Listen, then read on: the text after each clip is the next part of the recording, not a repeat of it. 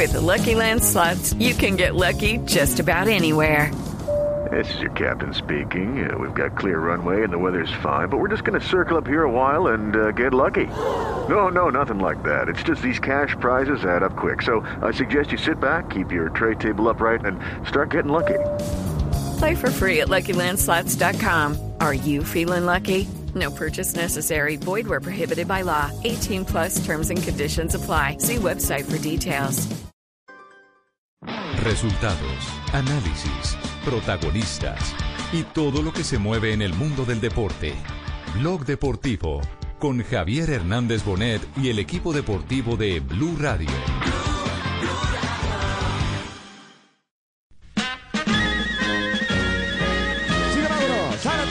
Se le fue un poco larga, entregó atrás para el Pulpo González.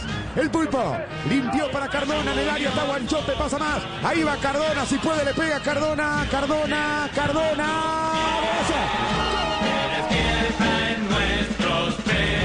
pensé en el arco estabilizó y, y un pase más y, y nada, pues gracias a Dios.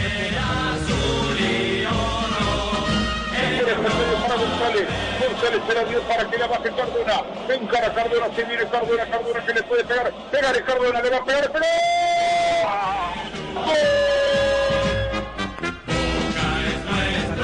Iba entrando al, ca- al camerino y, y me habló y me dijo disfrutar. Dos de la tarde, dos minutos. Bienvenidos, señoras, señores. Estamos en Blog Deportivo. Estamos arrancando esta tarde soleada en la mayor parte del territorio colombiano para arrancar la segunda semana de Blog Deportivo en este año 2021. Y hoy con eh, la expectativa mañana de la presentación del técnico Reinaldo Rueda. Estamos eh, eh, abriendo el programa con el bloque eh, que representa el éxito de los jugadores colombianos en el fútbol de Argentina. Volvieron los colombianos a dar una vuelta olímpica en Argentina con el sello propio de un exquisito eh, gambeteador y excelente rematador como el caso de Edwin Cardona. De eso estaremos hablando más adelante porque eh, previo a lo que les decíamos, la presentación del técnico Reinaldo Rueda, pues se han eh, conocido algunas voces en Chile donde todavía extrañan al entrenador colombiano. Por ejemplo, Claudio Bravo, quien fue acercado por Reinaldo Rueda, el hombre que zanjó las diferencias entre Bravo y Vidal, se ha referido así al técnico colombiano. Es complejo, no es fácil no es fácil, dirigir un país. Atrás hay una presión muy, muy grande, algo que también absorbe mucho. Pero claro, cuando pasan este tipo de cosas, cuando no se dan los resultados, cuando hay especulaciones desde, desde si se va el técnico, si se queda, los resultados, que el juego. Hay que estar en la, en la piel del entrenador, es, es complejo, por eso, por eso te digo, a veces, a veces nosotros estamos en la, en la piel solamente del jugador y no estamos al otro lado. Lo mismo pasa con, con la parte dirigencial o, o la parte de un presidente de una federación es, es complejo. En Sudamérica es muy, es muy complejo, demanda mucho y tiene una presión tremenda. El, el estar en esos cargos es complejo. Bueno, agregó Claudio Bravo que él, eh, el técnico Reinaldo Rueda está dentro de los más calificados entrenadores del fútbol internacional y tiene como referencia los técnicos que tuvo, como por ejemplo Luis Enrique eh, o el mismo Pepe Guardiola. Así que está hablando palabras mayores. Más adelante vamos a, tener ese pedazo de la conversación de Claudio Bravo refiriéndose a Reinaldo Rueda. Pero otro hombre que habló fue Manuel Pellegrini, el que siempre le ha sacado el cuerpo a dirigir la selección de su país, porque sabe el agua que lo moja, lo difícil que es complacer en Chile. Esto dijo. Me parece una pésima decisión. Se pierden dos años de trabajo con un técnico de prestigio que por algo lo va a tomar a la selección de Colombia. Un técnico que ya conocía el medio, que venía trabajando con jugadores nuevos. Así que de votar dos años de, de trabajo y de eliminatoria, empezar en la mitad de la eliminatoria eh, con, un, eh, con una idea nueva, me parece una muy mala decisión, pero no soy yo el encargado de, de tomarla. Así que eh, ojalá que que lo que se haga sea para bien por el fútbol chileno, pero el riesgo yo creo que es bastante alto. Bueno, esas son eh, las voces que extrañan que extrañan al técnico colombiano Reinaldo Rueda apenas eh, eh, eh, ocho días, diez días de anunciarse su separación del plantel de jugadores de la selección de Chile. Señoras y señores, hay noticia por los lados de Millonarios. ¿Qué es lo que hay en este momento que tiene tan contentos en las redes a los seguidores del conjunto embajador que ganó en su primera salida con dificultades, pero ganó? Al Envigado. ¿Cuál es la noticia? Habemos centro delantero, don Javi Oyentes. Hay acuerdo ya, principio de acuerdo, entre el club embajador, tras la nueva oferta que le hizo el señor Gustavo Serpa a Fernando Uribe, y solo falta exámenes médicos y firmar por eh, todo el año 2021 para el ex, delantero del Azul, porque se vistió con esta camiseta en los años 2014 y 2015. Bueno, les queremos decir que eh, esto sí es amor, puro amor. Lo de Fernando Uribe no sabemos cómo le va a ir porque el fútbol es, es así. Usted llega cargado de ilusiones y de un momento a otro se puede encontrar con las decepciones propias de un deporte tan complejo como es el fútbol. No todas las veces los goleadores están enchufados, eh, tienen ese idilio con la red. Eh, pero eh, aquí sí lo que hay que aplaudir es el afán del futbolista de Fernando Uribe por jugar con el conjunto de los millonarios. Y lo voy a decir desde, desde este punto de vista informativo.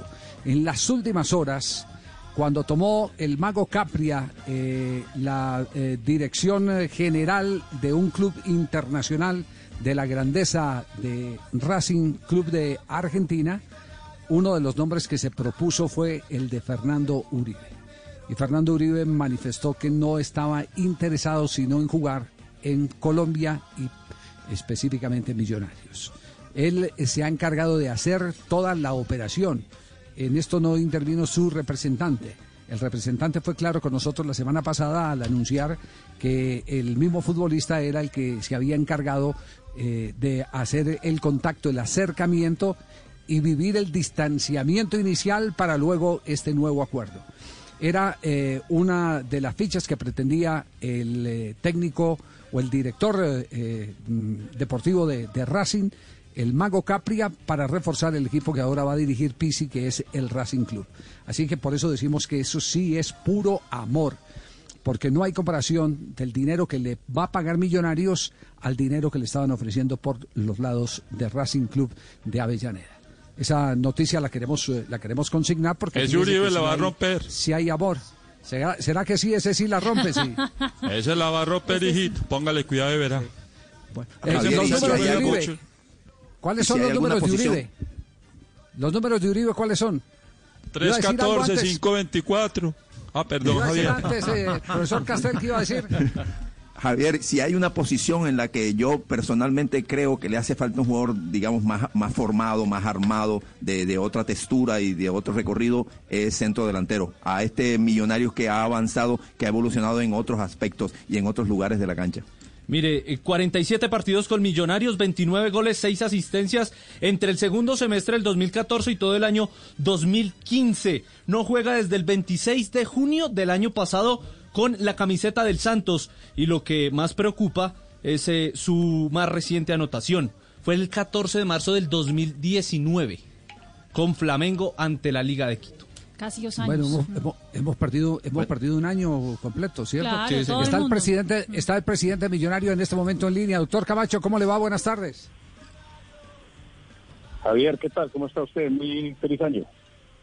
Muy amable, gracias. Lo mismo, eh, presidente. Estamos aquí hablando y, esto con el conocimiento de causa por la cercanía con un hombre como, como eh, Capria, que eh, Racing estaba pujando por tener al futbolista Fernando Uribe.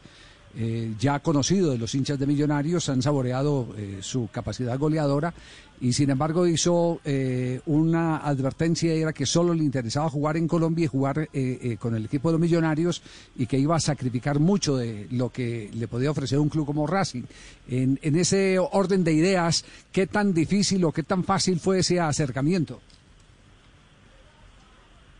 No, el acercamiento fue muy fácil porque con Fernando tenemos una excelente relación desde hace bastante tiempo con todos los millonarios y la hemos mantenido eh, yo estoy reunido con él en Pereira recientemente y estuvimos hablando, pero por supuesto eh, eh, la negociación la tuvimos que hacer entendiendo las condiciones de la pandemia, entendiendo las condiciones de, la situación económica y tener las consideraciones del caso para un jugador tan importante por las características de Fernando. Afortunadamente pudimos llegar a un acuerdo que, que nos complace a ambos y entonces esperamos que el jugador ya esté empezando a entrenar con nosotros a partir de mañana. Ah, mañana ya empieza actividades bajo el mando de Gamero, sí.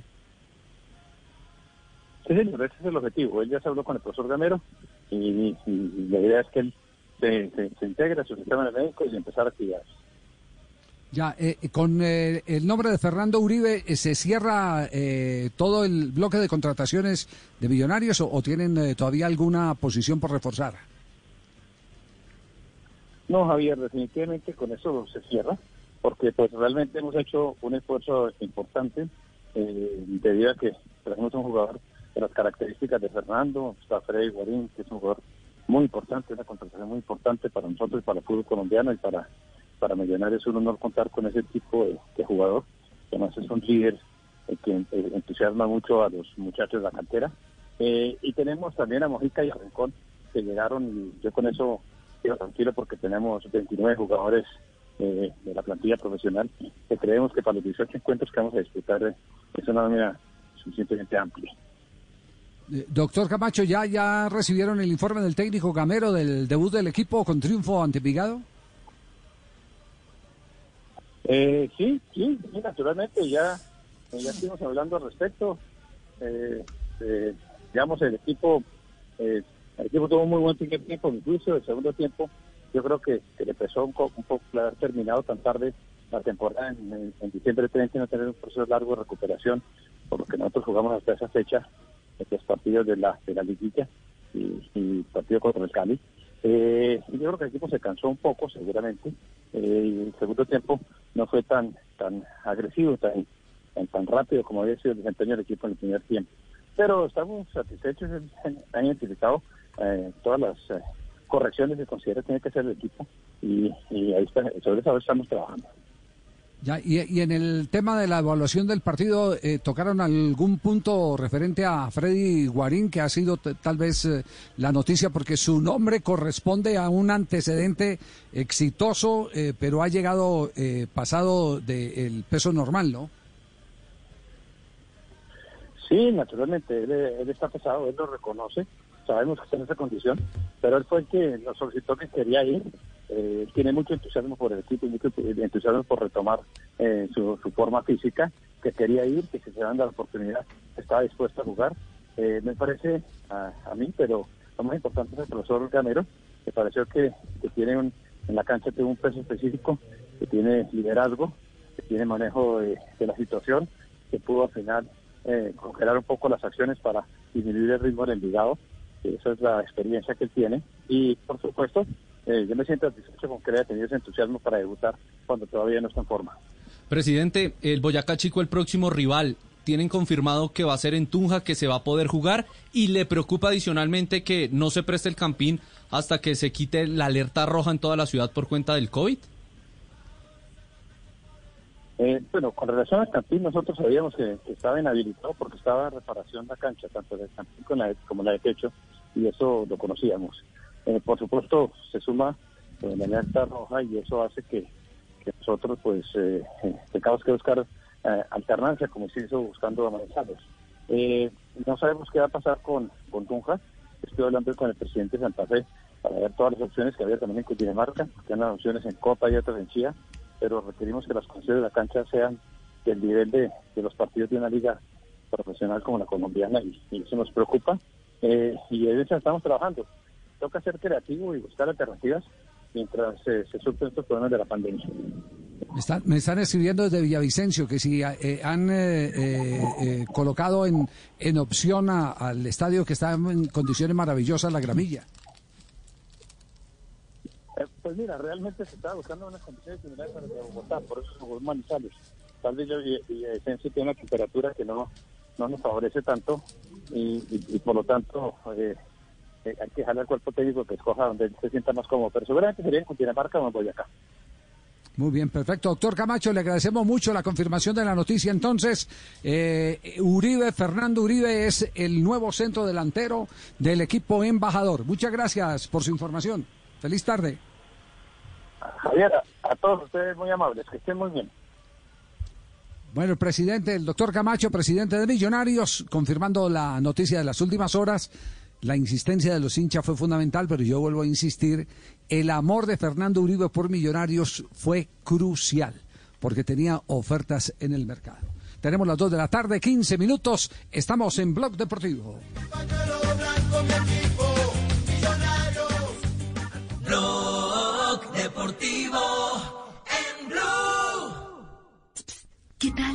Deliciosa torta, unos ricos pastelitos, unas exquisitas galletas, un pan calientico, con harina de trigo, los farallones.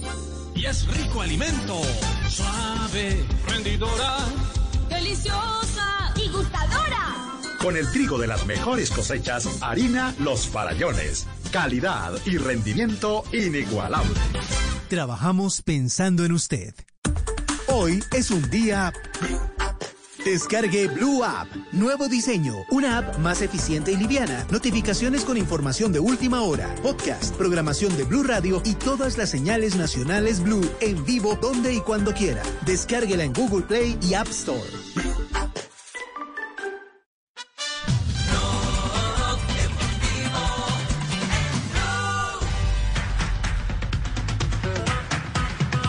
¿Qué tal si repasamos los resultados de la primera fecha de la Liga Colombiana, arrancando el torneo del 2021?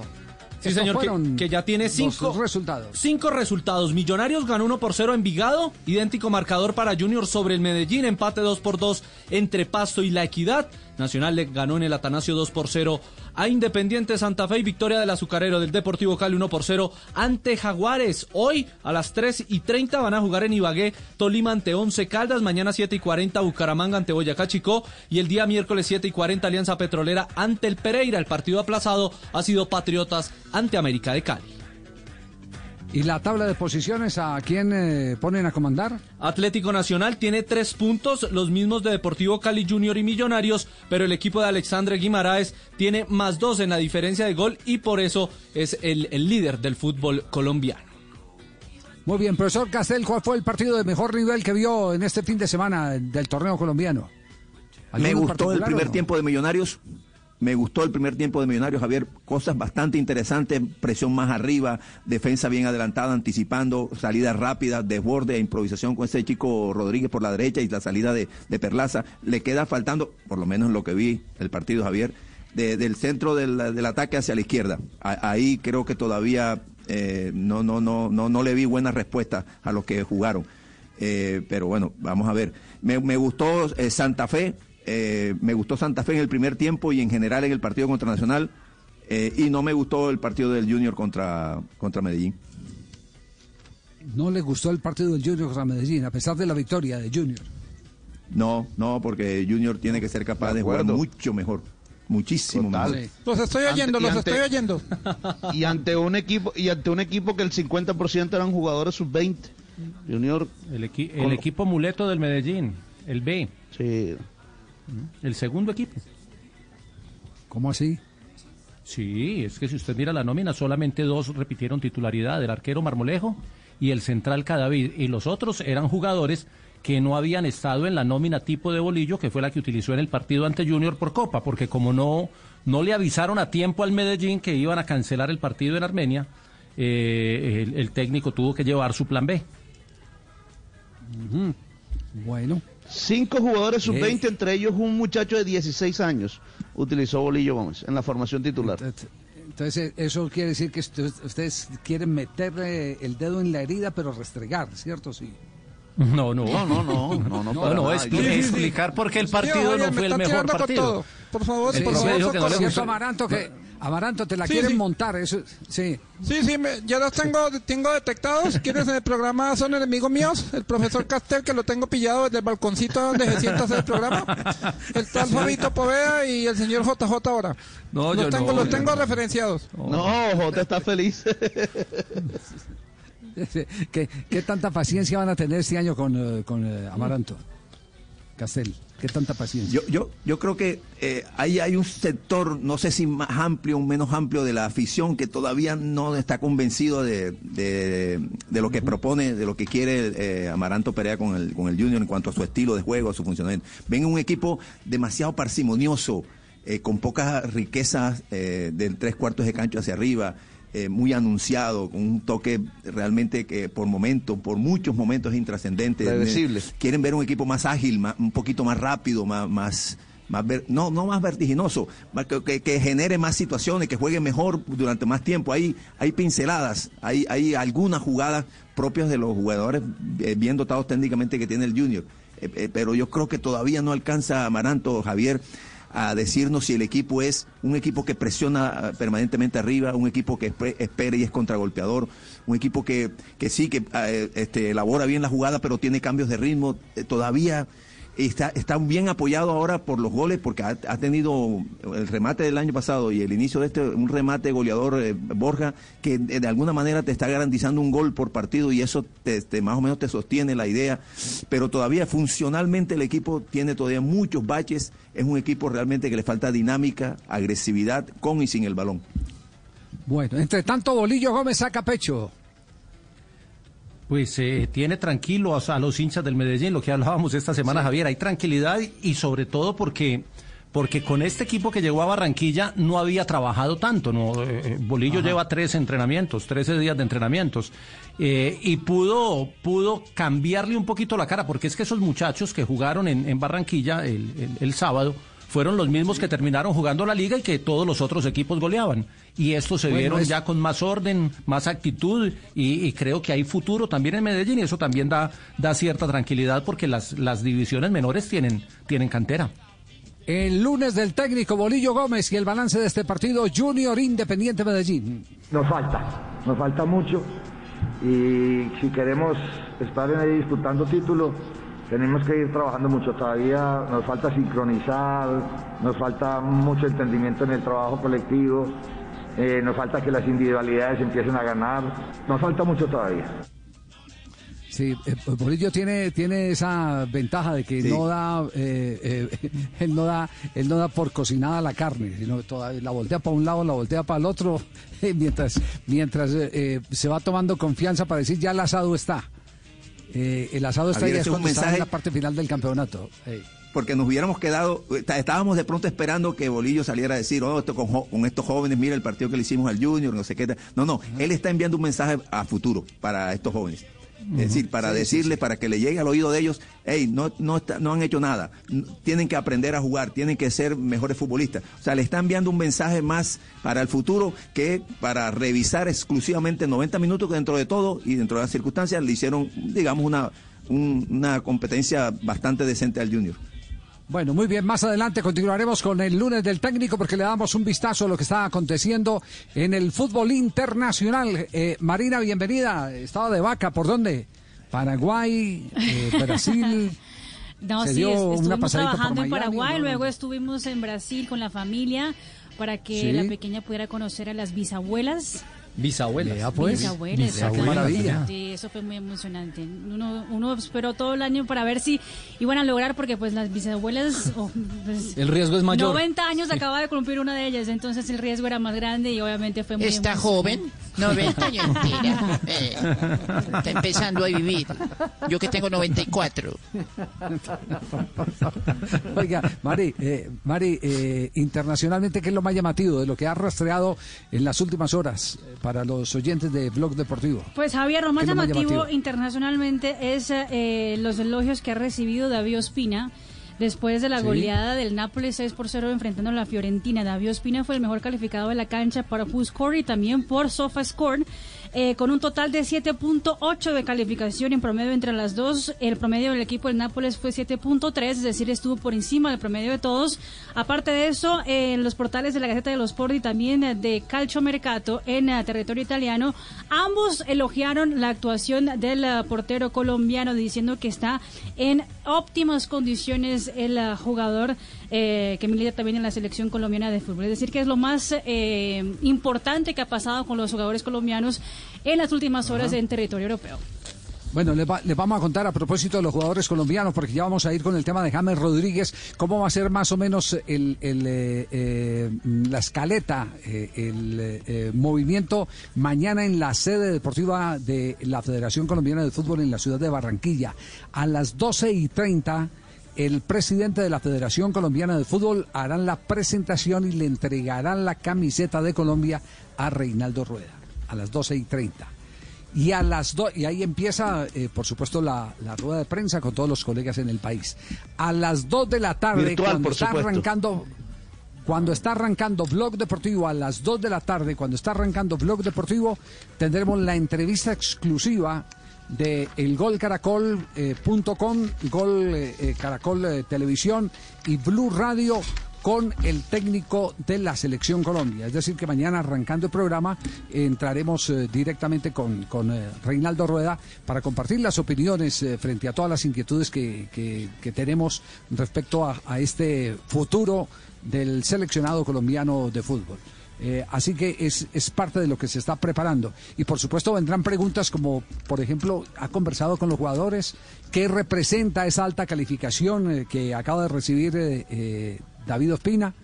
¿Qué hay de James ahora que es noticia en este momento eh, en eh, los portales especializados en valorizar los jugadores o desvalorizar los jugadores, de valorarlos más bien es el término?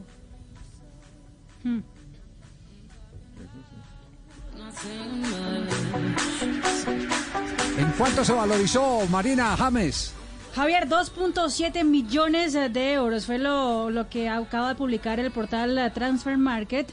Eh, sobre James Rodríguez. De hecho, la noticia fue estuvo en los titulares de la prensa de Inglaterra en el eh, diario local de Liverpool, el Liverpool Echo.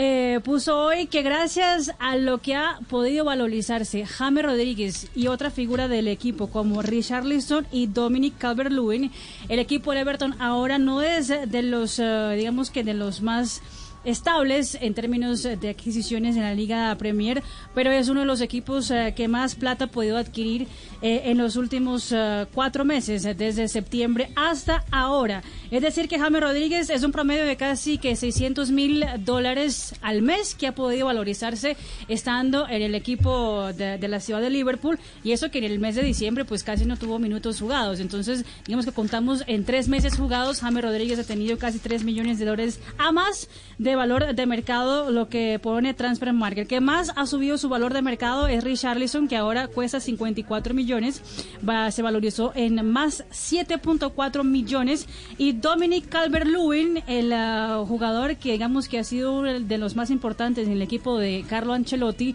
por los goles que ha convertido, sobre todo al comienzo de la temporada, ha tenido 18 millones, eh, ha subido 18 millones su valor de mercado. Es decir, que el más caro de la plantilla de Carlo Ancelotti es Richarlison, el segundo más caro es James Rodríguez y luego viene Dominic Calvert-Lewin. ¿En, cu- en cuánto, cuál, ¿Cuál es el valor global en el mercado según Transfer Market de, Del- de James Rodríguez? De James Rodríguez, 31.5 millones de, de euros.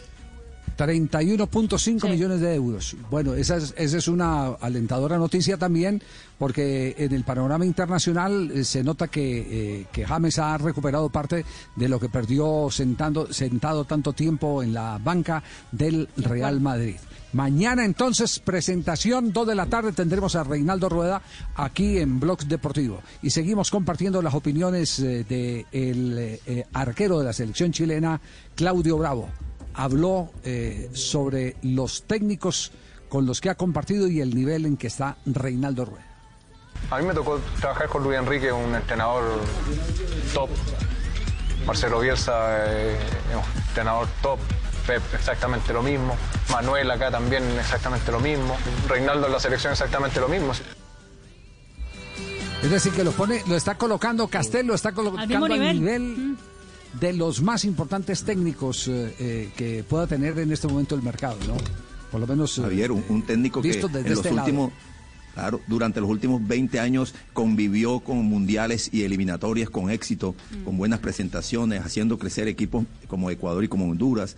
eh, campeón de una Copa Libertadores, técnico, eh, de- no sé si duró una temporada o algo menos, eh, de, de nada más y nada menos que del Flamengo de Brasil. O sea, y actualmente era el técnico de una selección de primerísimo nivel como Chile. Estamos en presencia de un, de un técnico, pero además el reconocimiento que tiene internacionalmente Javier, su bagaje, su eh, la gente de la Conmebol, de la FIFA, la gente del fútbol internacional sabe en qué lugar está eh, Reinaldo Rueda. Eso no, no, no debe caber ninguna duda con respecto al, al prestigio, al conocimiento y al reconocimiento que tiene Reinaldo. Ya tenemos las 2 de la tarde, 30 minutos. Este es eh, Blog Deportivo. ¿Qué pasó con los colombianos ayer en el fútbol de Argentina? Un nuevo título de colombianos con la camiseta de Boca. ¿Cómo se cantaron los goles de Cardona? ¿Qué han manifestado los medios de comunicación respecto a la presencia de los jugadores nacionales? Todo eso lo tendremos después de este minuto de noticias en Blue Radio.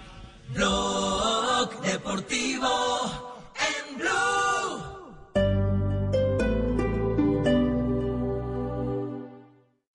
Estoy 100%. Descargue Blue App. Nuevo diseño. Una app más eficiente y liviana. Notificaciones con información de última hora. Podcast, programación de Blue Radio y todas las señales nacionales Blue en vivo donde y cuando quiera. Descárguela en Google Play y App Store. Con Prosegur Alarmas confíe la protección de su hogar o negocio con la mejor tecnología y seguridad en Colombia desde 3,400 pesos diarios. Marca ya numeral 743. Recuerda, numeral 743 o ingresa a prosegur.com.co y la de y Seguridad Privada. Blue Radio, la nueva alternativa. Esta noche en Bla Bla Blue. Después de las 10 tendremos a una conversadora increíble, una barranquillera, una de las actrices más queridas de la televisión colombiana, Mile. Y a las 11, como hoy es el tercer lunes de enero, supuestamente el día más triste del año, el famosísimo Blue Monday, hablaremos sobre cómo no dejarnos contagiar de pesimismo, todo esto con nuestro psicólogo de cabecera, David Bonilla. Y después de medianoche ustedes se toman la palabra, porque abrimos nuestra línea telefónica en este talk show donde hablamos todos y hablamos de todo. Así que si quieren, sálganse esta noche de sus casas, pero a través de la magia de la radio. Bla Bla Blue. Porque ahora te escuchamos en la radio. Blue Radio y bluradio.com. La nueva alternativa.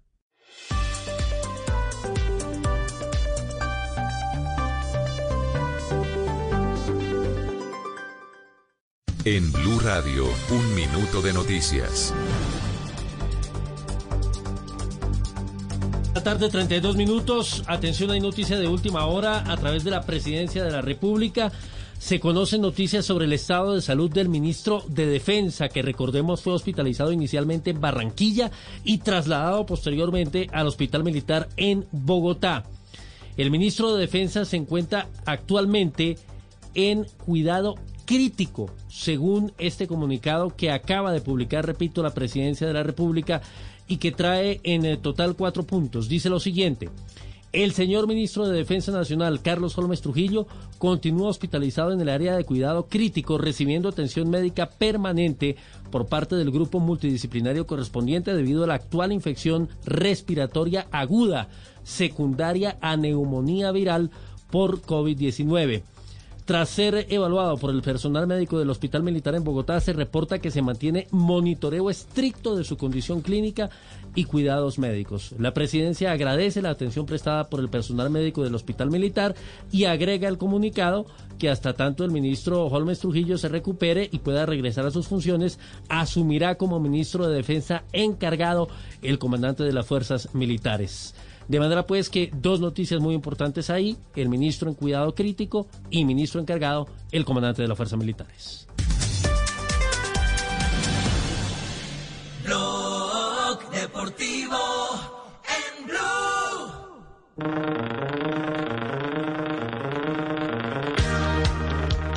De la tarde, 33 minutos. Están escuchando ustedes Blog Deportivo. A esta hora nos comunicamos con el doctor eh, eh, Germán Alberto Ochoa, médico del cuadro América de Cali, porque los hinchas del equipo americano están eh, pendientes del desarrollo de la noticia, la salud de Adrián Ramos. Médico, ¿cómo le va? Buenas tardes.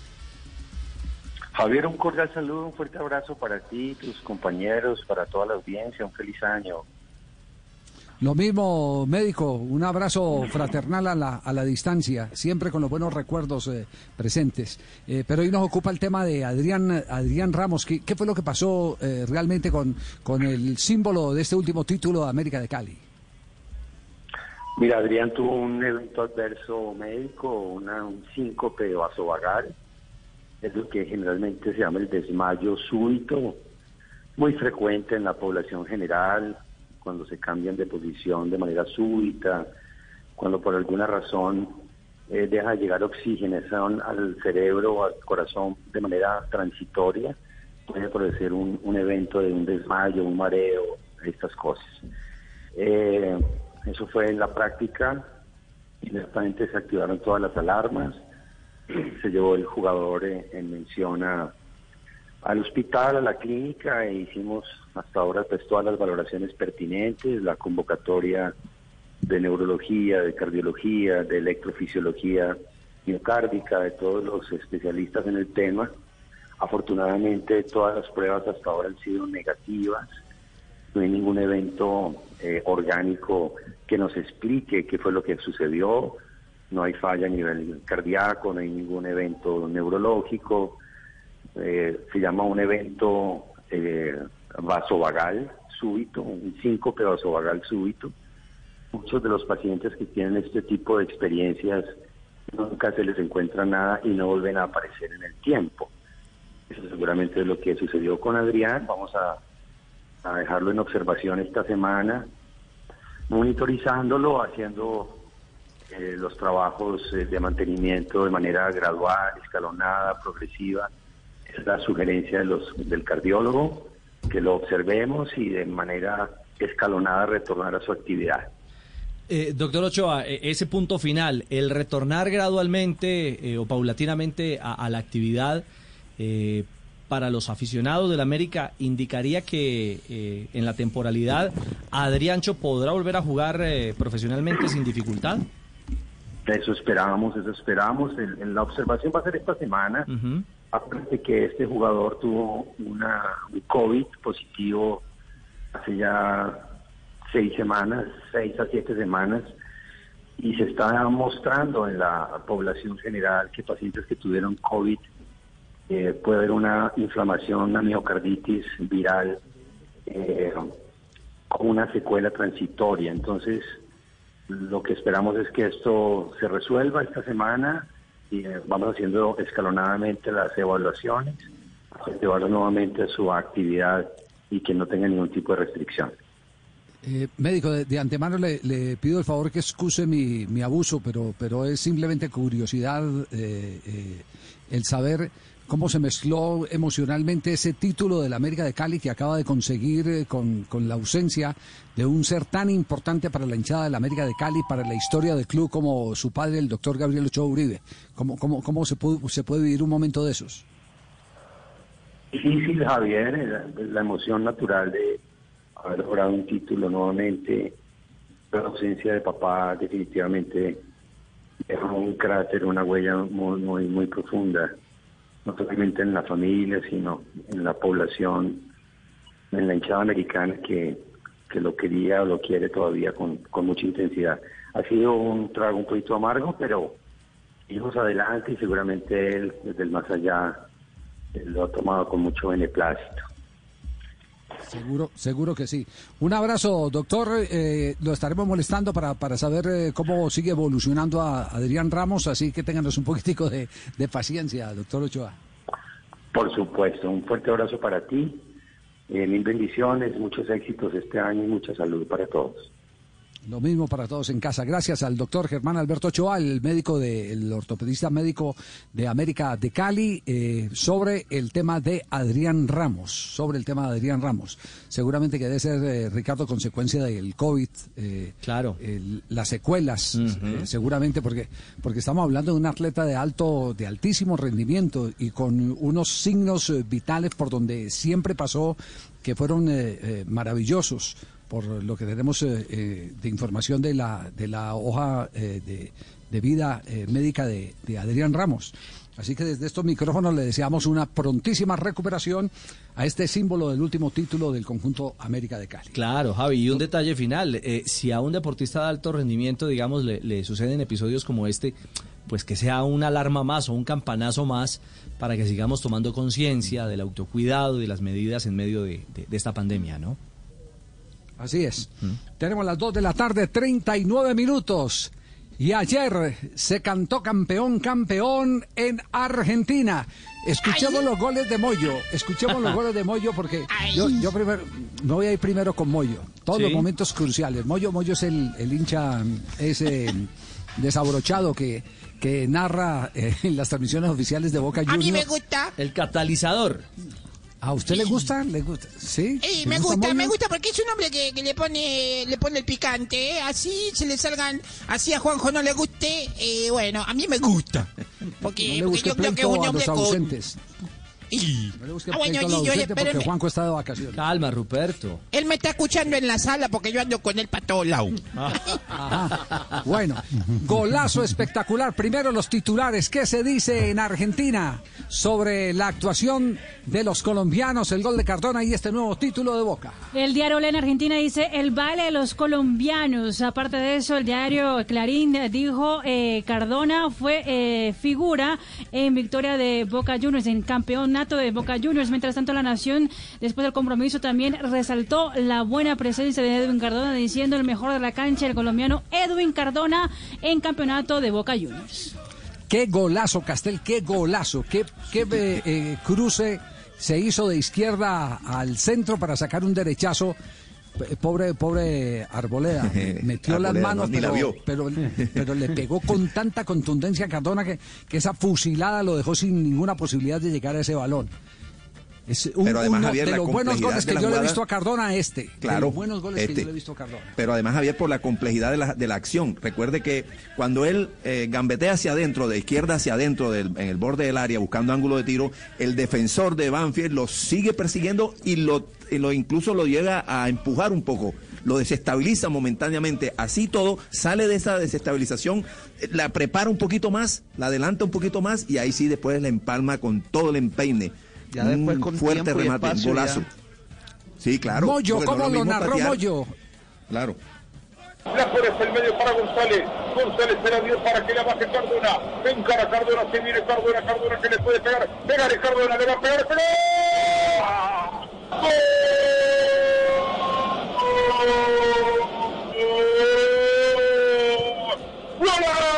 ¡Golazo de Cardona! ¡Golazo de Cardona! ¡Golazo! Diego, Diego, avisame a Cardona que le pegue como vos. Diego, iluminalo a Cardona para que le pegue como vos. Diego, decile a Cardona que encare y le pegue como vos. Y Diego le avisó a Cardona para meter un sablazo extraordinario en el ángulo izquierdo del arquero para que Cardona en la Copa Maradona haga un gol de Diego, haga un gol como Diego hacia el cielo, abriendo los brazos para que Diego lo celebre en la Copa Maradona. Tiene que haber un gol Nuestro, a los nuestro jurado para, para calificar los goles. Ya está Fran en este momento en línea. Fran, ¿cuánto le da de 1 a 10 a este relato de Moyo con el golazo de Cardona? Fran. ¿Perdimos a Fran? Ah, ah, me, me hablas a mí. Yo, ay, qué No, pena. no, le estoy hablando a su tío. Ay, qué pena. Pensé que era un jugador. Bueno, yo le doy, ¿qué le digo yo? Por, por esa, esa forma de hacerlo, le doy 8.7. Pero el relato de, de Paoli es este, para que comparemos.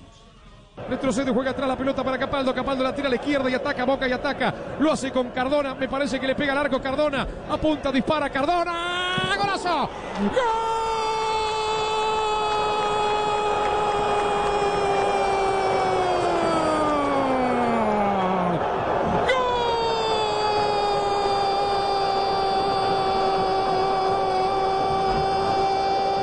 ¡Golazo de Boca! ¡Golazo de Boca!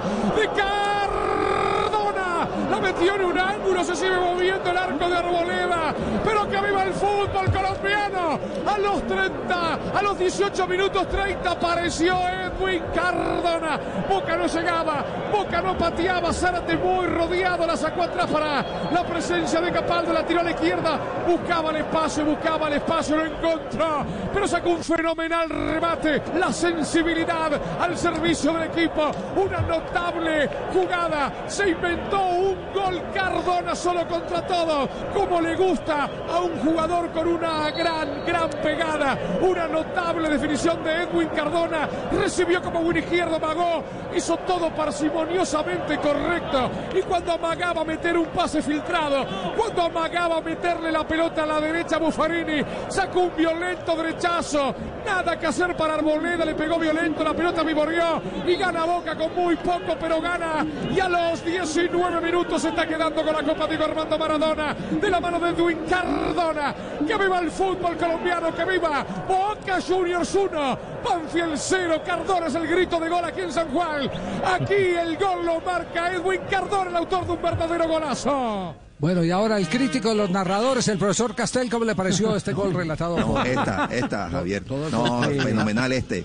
Este segundo narrador espectacular. El tono, el No, timbre. no, ese es el- la él es el continuidad. primero, el primero de la red, no es el segundo. Oye, Javier, No, pero, pero sabe que en Cardona, en Cardona pasa algo que ópticamente nos da la sensación de ser un hombre pesadote, que, que podría ser lento en movimiento. Y, y- y- y muchas veces pasa, él, él es lento en movimiento. Pero cuando arranca y hace ese cambio de ritmo, no tiene nada que ver con el, el físico pesadote que se le ve, con Profe, la aceleración explosiva que tiene. En Oye, qué- impresionante cómo, cómo Sí, aceleró tiene Javier. buen cómo, despegue. cómo acelera. Tiene buen despegue. Eh, Eso. En, en espacios cortos es muy explosivo, muy potente. Y bueno, ahí le ganó, incluido empujón y todo. ¿ah? Salió de ese empujón y tu- tuvo la fuerza necesaria para rematar. Bueno, pero faltando ¿Cuánto un está minuto. cobrando ese narrador, Javier? ¿Cuánto cobra? ¿Cuánto, eh, ¿Qué dice, doctor? ¿Cuánto ¿Cuánto cobra? está, ¿Cuánto está cobrando ese narrador, pues? Para los Ese domingos. narrador es para los domingos. ¿A quién, a quién quiere echar? No, no, no, es un refuerzo, pues, un refuerzo. No es un refuerzo. Un fichaje. Tiembla, Pepe. En el último minuto, en el último minuto, le empataron a Boca cuando ya estaban prestos a dar la vuelta olímpica. ¿Cómo lo narró Moyo, el locutor hincha? Hay un tiro libre que hace Pacero. Pelota que viene al punto del penal. Le tiene que quedar a uno de. Salía. ¡Traba! No te puedo creer. Gol de Banfield. No salió Andrada en ese en esa falta boluda que había dicho Marcelito. Mirá que hizo el. Lo hizo Lolo. Banfield 1, Boca 1 en el minuto 51. De Paoli, ¿cómo lo cantó de Paoli este de Banfield?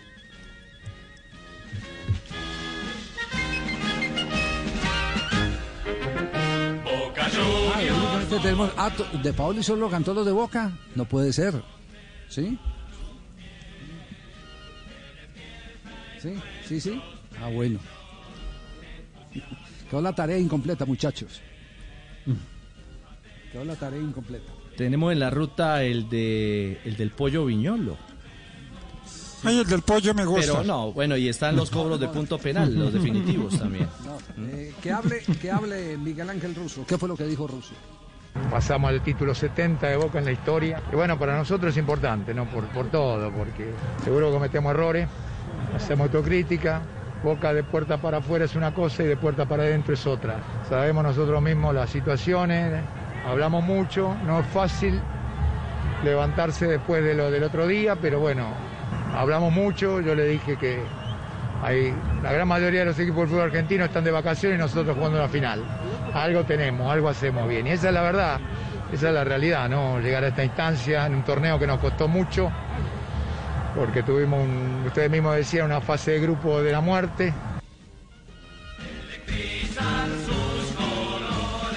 Y siguió agregando el técnico, campeón del fútbol de Argentina. Igual, en Boca siempre, yo sé que todo es poco, soy el primero, pero estoy tranquilo, consciente de lo que tenemos que enfrentar y hacer, y bueno, lo mejor para todos. El, eh, Miguel, ¿el dolor tiene que ver con, con algo que viste en la cancha o, o con cómo la gente eh, o los periodistas tratamos a Boca? No, yo, a ver, yo vos sabés que yo del periodismo no, no digo nada, cada uno es dueño de hacer las cosas y decirla como quiere. Eh, entiendo lo que es Boca, una hormiga es un elefante, puertas afuera es una cosa, puertas adentro es otra Boca. De eso estoy convencido y resolvemos las cosas, y resolvemos las cosas entre nosotros de la mejor forma y de la mejor manera. Una hormiga es un elefante, así es Boca. Esa es la verdad. Así es Boca. Así es Boca. dicho. Ricardo, ¿y qué dijo Cardona, Edwin? Bueno, Cardona habló justamente eh, sobre el gol. Primera referencia en torno al bombazo convertido en la ruta del Boca campeón. Cuando encaré pensé en el arco y, y él me estabilizó y, y un pase más y, y nada, pues gracias a Dios se pudo marcar un bonito gol. Eh, nos tocó sufrir hasta lo último en los penaltis y nada, lo único importante fue que ganamos, que somos campeones y nada, muy contento por eso. Ahí no se quedó eh, Cardona solamente hablando de la alegría del gol. También eh, hi- hizo referencia a su relación con Riquelme, porque ya les vamos a contar cuál fue el mensaje previo al arranque del partido en Camerino de Riquelme para Cardona. Ahorita antes del partido eh, iba entrando al, al camerino y, y me habló y me dijo disfrutar y, y nada, eh, eso hice, eso hice. Entonces, nada, agradecido, agradecido por, por la confianza de él, del cuerpo técnico. Y bueno, acá eh, se habló mucho de pronto de la llegada de uno, pero nada, agradecido por las personas que confían en uno y lo único que uno puede hacer es demostrar en la cancha y, bueno, hoy se hizo un gran partido. Eh, tenemos bonita relación, siempre me escribe y, eso es bonito, ¿no? Que una persona como él lo, motive pronto a uno a disfrutar eh, del fútbol y la verdad que eso es lo que uno le gusta, ¿no? Disfrutar, jugar y nada, súper agradecido.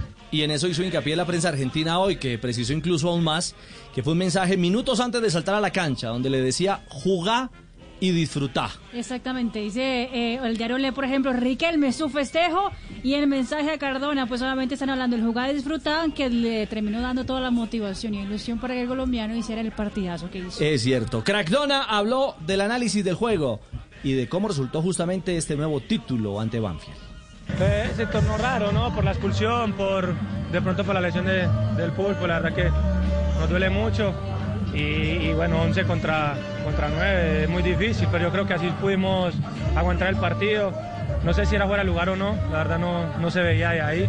Pero bueno, eh, rescato el equipo que la verdad siempre se entrega al máximo, siempre le ponemos el pecho a, eso y, y eso es importante. Y había un tema pendiente para hablar con, eh, con Cardona en los micrófonos. Y era su no presencia en la semifinal de la Libertadores ante Santos. Eh, de alguna manera le tiraron el anzuelo. La pregunta es si lo mordió o no. Yo creo que se especula mucho sobre eso, ¿no? Eh, lo de la final Madrid ya pasó, eh, tuvo sus razones. Ahorita la verdad el partido no se, no se tornó para que de pronto yo entrara. El profe de pronto tenía pensado otras otras cosas, pero en dos minutos nos meten dos goles y, y se tornó dif- diferente. Después la expulsión de Fran. Entonces yo creo que en lo personal yo también creo que de pronto no era el, mo- el momento en el que tenía que haber entrado. No sé si de pronto yo entro. eh, iba a ser, no sé si diferente o no, o de pronto nos pueden haber metido dos, no sé, meter uno. Entonces, el profe tenía en su cabeza eso, es respetable, la gente de pronto le da más bola, de pronto al no entrar y eso, pero yo sé que no lo hicieron de pronto de la manera en la que siempre la gente dice, ¿por qué no juega? ¿Por qué no? Eh, yo creería que tenemos que parar y, y pensar un poco el más allá, no solamente hablar por hablar, porque a veces siempre le tiran la piedrita al jugador o al técnico y no es así. La gente también tiene que ver más allá del partido, que, se podía tornar, si metes un, un- ofensivo, la verdad sabes que no soy de marcar, pero obviamente si me toca lo haré, pero no es lo mismo que esté Capaldo, eh, Campuzano, el Pulpo, mi persona, porque la verdad soy más de ataque. Entonces yo creo que el profe pensó bien y la verdad era aguantar de pronto el resultado con los que metió, estaba bien, entonces nada, me siento tranquilo, hoy me tocó jugar, entonces nada, yo siempre soy agradecido con Dios, con las personas que, que me pone alrededor, soy, soy muy creyente y creo que todo pasa por algo, entonces siempre estoy tranquilo, no pienso en lo que de pronto la gente hable porque sé que hablan un poco de más y eso a veces a uno de pronto le molesta. Bueno, no picó el anzuelo, respondió con inteligencia Javi. Cardona, entonces, la gran figura en este momento, es- puedo decir que eh, eh, la nueva estrella que tendrá en el escudo eh, el Boca Junior es eh, Chapa también eh, colombiano. El título 70, sí, señor. El título 70, ¿de, de qué? De, los, el ti- de Argentina. En todo su En toda la historia, sí, señor. En toda la Por eso, historia. eh, de Boca en, en- en- en- su historia. Porque, eh, eh, ¿qué título es de los colombianos? Busquemos ese dato que es bien interesante. Pero no me quiero quedar ahí en, en ese tema porque eh, al final del partido yo vi eh, algo y esta mañana lo estuve repasando cuando eh, quise revisar un montón de videos de lo que aconteció ayer en el juego, que tuve la oportunidad de verlo eh, por completo. Eh, vi eh, el que se presentó un momento muy especial al término del partido. Como todos los jugadores, eh, no solo los colombianos, sino también algunos jugadores de Boca Junior, se fueron hacia Arboleda, el arquero de Banfield, el joven arquero colombiano. Arboleda, ¿cómo le va? Buenas tardes. Hola, buenas tardes, Hernández, a todos los oyentes. ¿Cómo están? ¿Qué le, qué, qué le dijeron los muchachos? Cuéntenos qué- cu- cuál, cuál fue el mensaje en ese instante de intimidad que fue realmente emocionante. Obviamente, creo que llevan tanto tiempo esperando la oportunidad de ser campeón con Banfield, un sueño que la verdad anhelo. Y bueno, estuve, creo que estuve, en mis manos la suerte, bueno, lastimosamente no se pudo concretar. Entonces, la verdad, un golpe muy duro en lo personal para mí, cándidamente al grupo, que también yo sé que fue muy afectado. La verdad, nada más pensaba que si agarraba los penales éramos campeones, pues tenía mucha fe al grupo. Y la verdad, bueno, no se pudo, no se pudo hacer, la verdad que me afectó mucho en lo personal. Y bueno, después me acuerdo tanto que llegó primero Izquierdos, me abrazó y me dijo que ya éramos también campeones también, que me daba la cabeza, que había hecho un buen torneo, que bueno, que el fútbol es así. Y después también se acercó también Cardona y Villa, y bueno, empezamos a hablar en el consejo, que nos viéramos después, que bueno, la verdad me quedé sin palabras porque obviamente yo creo que en el mundo del fútbol cuando sos campeón te olvidas de la, del que creo que el rival, ¿no? Y bueno, ayer fue todo lo contrario, ayer fue un equipo como es Boca, lo que significa Boca aquí en Argentina, lo grande que es y que se tomen ese, ese creo que ese segundo para irte a hablar, creo que significa mucho para uno, ¿no? Eh, Arboleda, ¿qué, qué le quedó? ¿Le quedó la frustración de haber adivinado el remate de Bufarini y, y que eh, la pelota eh, se le haya pasado? No, como te digo, fue tantas cosas en la cabeza, unos penales que empatamos a lo último y bueno, ahora me toca a mí, o sea, me echó tanta responsabilidad, tenía, me sentía con, con la confianza de que agarraba dos, como te digo, de hecho en la, en la, semana pasada me, me, me fue muy bien con el equipo practicando los penales, entonces venía con esa confianza y bueno, pero bueno, a veces la vida es así, el fútbol es así, el fútbol es a veces injusto a veces es justo, ¿no? Así que bueno, gracias Dios somos jóvenes, tenemos parte de revancha. Pero te digo, tenía, me tenía esa confianza y bueno, entonces creo que fue, fue lo que por ahí me afectó más, sabiendo de que estuvimos a, no sé, a cinco minutos de ser campeón, darle la alegría a la gente más que se lo merece, una gente que la verdad que siempre ha creído en, en nosotros. Pero bueno, como te digo, el fútbol sigue y esto creo que todavía es largo, siempre va a haber revancha. Eh, y, y en esa en ese espíritu de revancha, creo que usted eh, ha, madurado paso a paso, ¿no? Eh, ha, vivido picos tan altos y tan bajos eh, en Argentina que, que de- a, punta de golpes usted ha ido creciendo de una manera increíble, Arboleda. ¿ah? Mira, muy agradecido que todo a la a la gente de Banque, que siempre mostró ese cariño hasta el día de hoy. De hecho, tengo mensajes de hasta hincha de boca, de todos los equipos, de, de todas las hinchadas, la verdad, mandan mensajes de aliento y bueno, yo creo que la hinchada que tengo en Banfield creo que es única, ¿no? Por el respeto que me brinda día a día a mí, a mi familia. Y la verdad que el día que me vaya lo voy a extrañar. Yo creo que más de ellos, pero bueno, la verdad, porque me he sentido muy cómodo, llegué acá a los 17 años, no me conocía a nadie, ellos apostaron por mí. No recuerdo tanto un partido que nunca ya había debutado, apenas iba al banco y empezaron a, cantar mi nombre, o sea, o sea, que me pusieran, que, me que había demostrado nada, solamente partidos de reserva, y bueno, la verdad que, que todas esas cosas hacen que uno, o creo que agarro cariño al club y como que él había aprendido, ¿no? Es lo que hoy en día siento hacia, hacia el club dar la vida por ese club que, bueno, que me ha dado la oportunidad de, creo que todo es de, de ser profesional, de vivir mejor, de, de, de ayudar a mi familia y bueno, creo que siempre lo he dicho, es agradecido, ¿no? Ya. Eh, hab- habló con Falcioni, eh, se ha comunicado con él, mantiene conversación con eh, quien ha sido uno de sus tutores.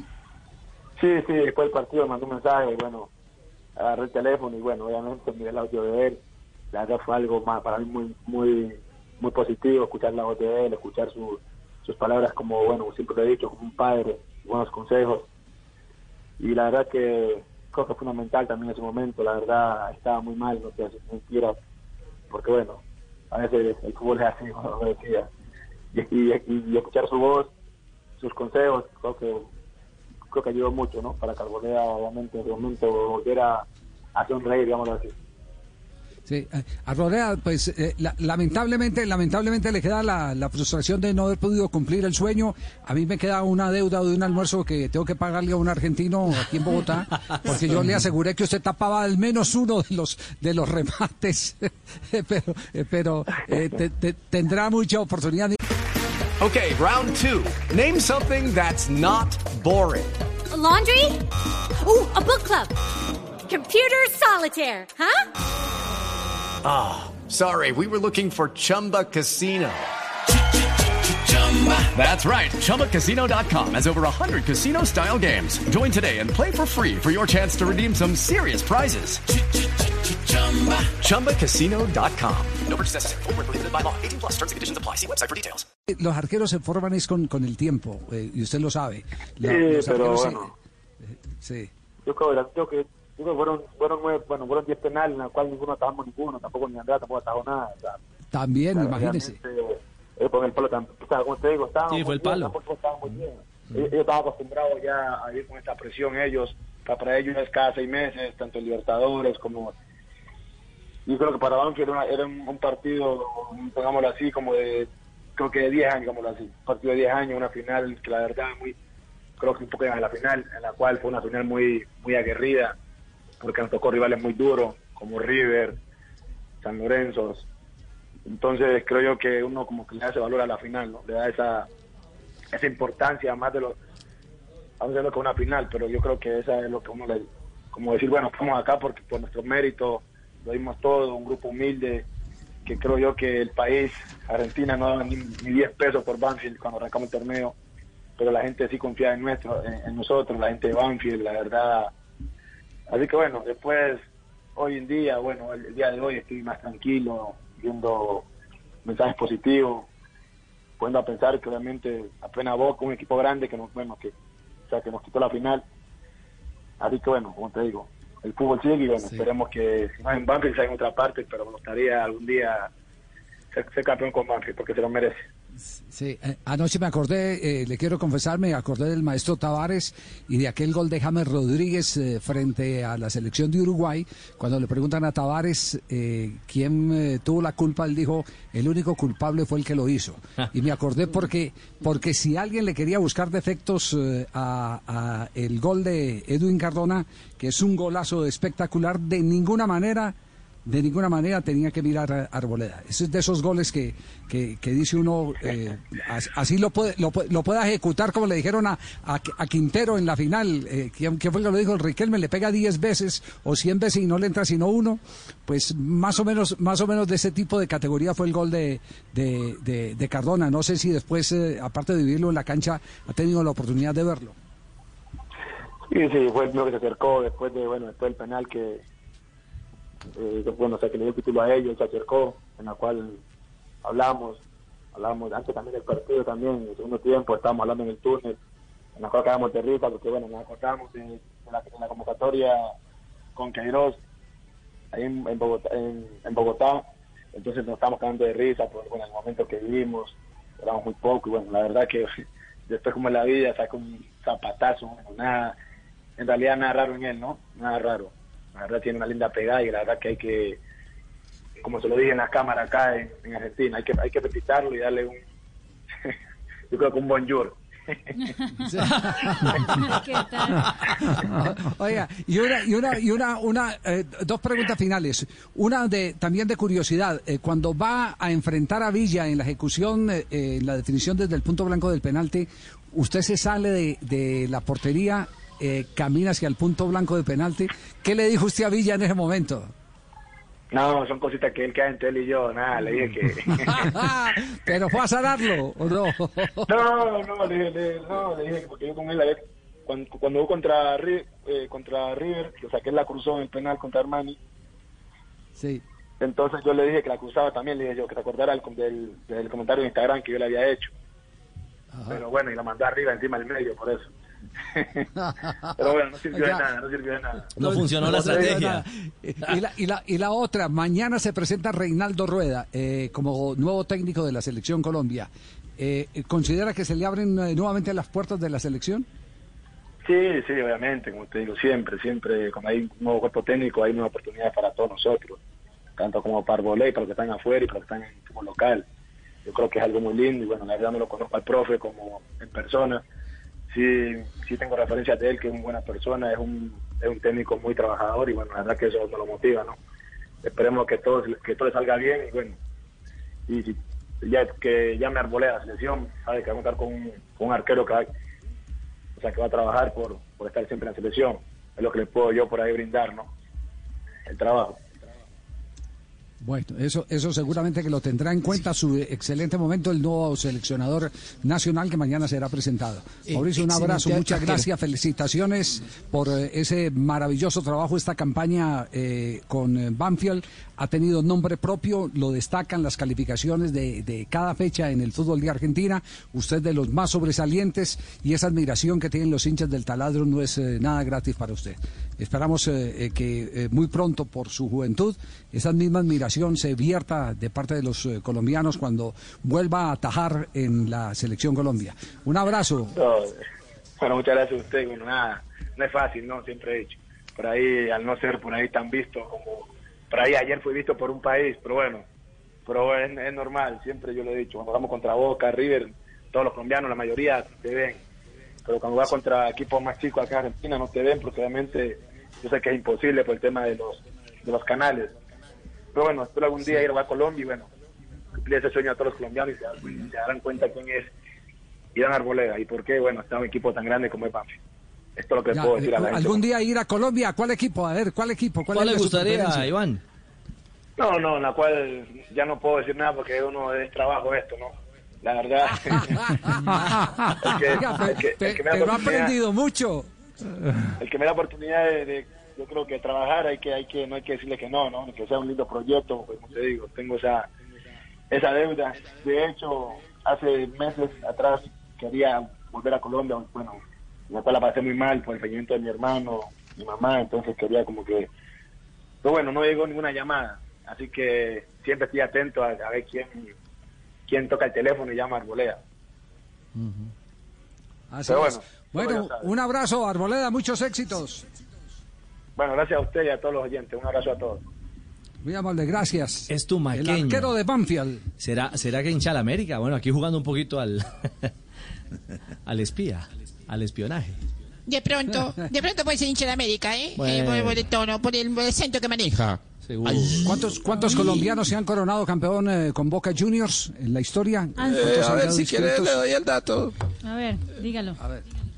Bueno, con mucho gusto. A ver, ¿quiénes hemos sido de, de exitosos y hemos tenido títulos? Oscar Córdoba, mi persona, Jorge Bermúdez, Luis Amaranto Perea, Sí. Fabián Vargas, Fran Fabra, Sebastián Bicha, eh, Edwin Cardona, Jorman Campuzano, eh, Wilmar Barrios. Le faltó Freddy Guarín Eh, eso, Freddy Guarín, y qué pena Sebastián también. Pérez. En total son Y 12 los colombianos Pérez. que se han 12 los coronado campeones con Boca Juniors. De, de los 70 títulos que tiene Boca Juniors en su historia, 19 de ellos han sido con colombianos a bordo. Caramba. Muy bien, buen dato Eh, entonces. Nos vamos a nuestro minuto de noticias, ¿les parece? Sí, nos vamos al minuto de noticias. Ah, no, no, pero, pero antes, atención, tenemos desde Buenaventura comunicación a esta hora. Buenas tardes, ¿quién habla en Buenaventura? Buenas tardes, don Javier, que quién habla, Ay, ay, el paminón del ay, Lucumí, y Cero, el de siempre, el negro no del WhatsApp. Ah, no, el WhatsApp. Ah, bueno, vale, vale la aclaración, sí, sí, sí. Oye, ¿cómo, cómo le fue finalmente en, en Pasto? Pues don Javi, fue una, una travesía muy larga, pues no pudimos entrar por lo del COVID, nos vimos en bus, nos vinimos con toda la gallada, nos metimos tres canelones bien, bien tranquilos para llegar a Cali, a Buenaventura, y ahora, mejor dicho, llegué hasta sin la quita orgullo. Canelones, ¿qué es canelones? eh? Bueno, la quita orgullo es un término, mejor dicho, que nosotros pues hablamos así de la ya tú sabes, bueno, más bien te comento por el interno, porque es una vaina muy con censura, pues para esta hora de la tarde, pues, te comento por el interno. Oiga, Javi, ¿y usted en qué Sí. equipo va a jugar? ¿En qué equipo voy a jugar? No, no, yo no juego en el equipo de, de- de Blue Radio. ¿Cómo que qué equipo va a jugar? ¿A qué se esa pregunta? ¿Qué? Porque como ahora están metiendo todos los gordos acuerpados y cachetones como Guarín, usted puede jugar en un equipo, usted es gordo, cachetón. No dicho, le metemos una teñida de pelo y lo podemos jugar en cualquier equipo, usted. No, no, no, no, no, no. Halémosle respetico. Eh, gordo y cachetón, no, acuerpado. Yo soy acuerpado. Sí. Trozo, trozo. Sí, sí, sí, sí, sí. Bueno, ¿y hoy hay alguna recomendación? ¿A quién, ¿A quién le tiene recomendaciones del programa hoy? No, iba a hacerle un homenaje a John Jaime, hombre de Osorio. el, el hombre allá de Medellín que es tan locuaz, el hombre del cotorreo, el poeta, el elocuente, el parlanchín, el palabrero, el verboso, mejor dicho, el culebrero. Habla más que una mujer cuando se para de uno, imagina hablando todo, contando todo, pues habla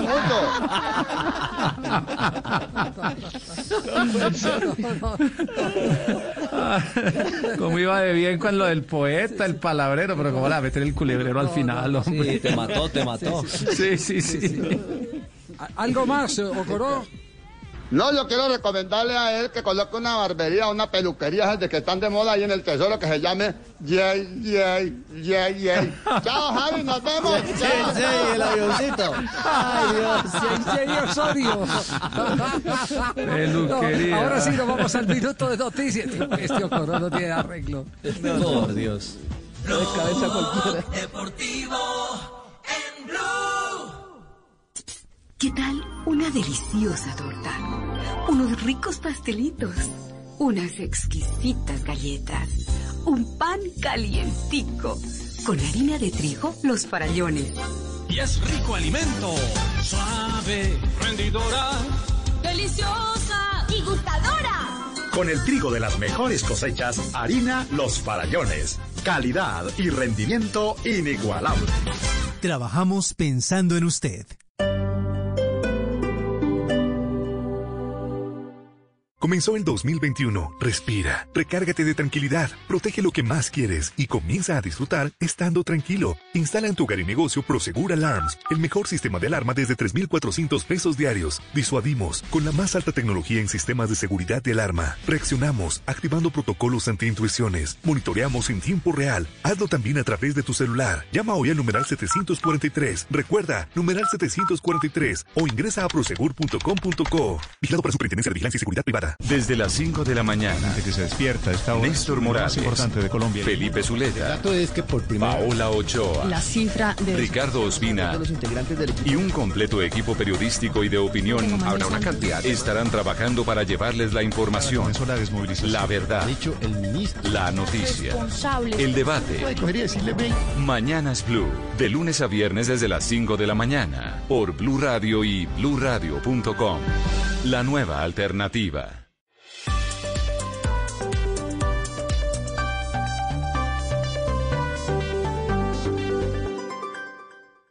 En Blue Radio, un minuto de noticias. 3 de la tarde, 12 minutos. El DANE acaba de reportar que la economía tuvo una contracción del 3,39% en noviembre del año pasado. La caída entre enero y el penúltimo mes del año fue de 7,3%.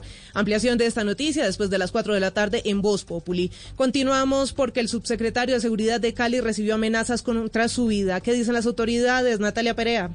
Sí, a través de redes sociales y mensajes vía WhatsApp, el subsecretario de Inspección, Vigilancia y Control de la Secretaría de Seguridad de Cali, Jimmy Dranguet, recibió amenazas contra su vida, al parecer por el trabajo que viene adelantando en la desarticulación de fiestas y el seguimiento a que se cumplan las medidas restrictivas que se han decretado en la ciudad, como el toque de queda. El funcionario aseguró que no se dejará amedrentar ante estas amenazas. Entre tanto, las autoridades manifestaron que ya iniciaron las investigaciones para identificar a los responsables. Y el presidente Iván Duque dijo que solo los mezquinos pueden apostar al fracaso en medio de la pandemia. Michelle Quiñones. Durante la posesión del ministro del Interior, el presidente Iván Duque dijo que este no es el año de polarizaciones ni de confrontaciones y debates estériles. Manifestó que deben estar unidos por la vacunación. Solamente los mezquinos pueden apostar al fracaso en circunstancias así. Que solamente quienes pretenden incubar el discurso del caos pueden regocijarse ante retos de esta naturaleza. Señaló que es el reto más grande desde la Segunda Guerra Mundial.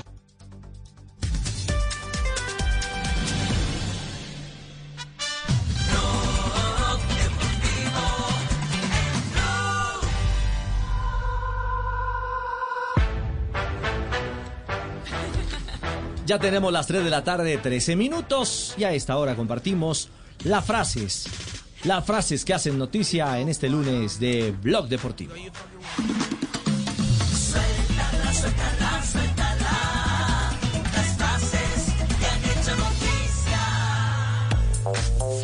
Leonardo, director deportivo del Paris Saint-Germain, ha dicho los grandes jugadores como Messi siempre estarán en la lista del Paris Saint-Germain. Recordemos que Messi finaliza contrato con el Barcelona el 30 de junio. La siguiente frase la dijo Álvaro Cervera, entrenador del Cádiz. Me preocupa la rapidez y la osadía para generar peligro del levante. Raquel Gallote Grande, Blog Deportivo. La siguiente la hace Takefusa Kubo, el delantero japonés. Aunque el Getafe estuviera en Andalucía, hubiera venido igual. Es nuevo jugador del Getafe de España. Helmut Marco, asesor de la escudería Red Bull de la Fórmula 1. Opa, llegó estrenando motor, sí señor. de motor, sí. En el 2022 habrá un asiento libre en Mercedes, lo aseguro. Jamie Redknapp, el ex jugador del Liverpool en los años 90, dice lo siguiente: Me quitaron el menisco y a los 10 días estaba jugando. Ahora los jugadores se quejan por todo. Y se enojó Nick Kyrgios, el tenista australiano, con Novak Djokovic porque iba sin tapabocas. Dijo, es una marioneta, es un estúpido. Y Jorge Valdano, el exjugador del Real Madrid, bueno, exjugador, ex técnico, ex manager general, en fin, ocupó muchos cargos, dijo, al Real Madrid le falta un gol por partido sin Cristiano Ronaldo. Buenas tardes. Hola, Buenas profesor. tardes. Bien, gracias. Muy amables. Mi frase. Las madres son el despertador más efectivo. Le dices que te llame a las 7, te despierta a las 6 y te dice que son las 8. Gracias. Ay. ¿Ah? ¿Le gustó? Hoy tenemos marinanómetro. Pues no lo entendí, la verdad. Ah, así, no lo así lo veo yo. Ya se lo explicamos. 316. Las frases que hacen noticia en Blog Deportivo. Suéltala, suéltala, suéltala. Las frases que han hecho noticia. 3.17 ahora marca el reloj. Estamos en Blog Deportivo a través de Blue Radio.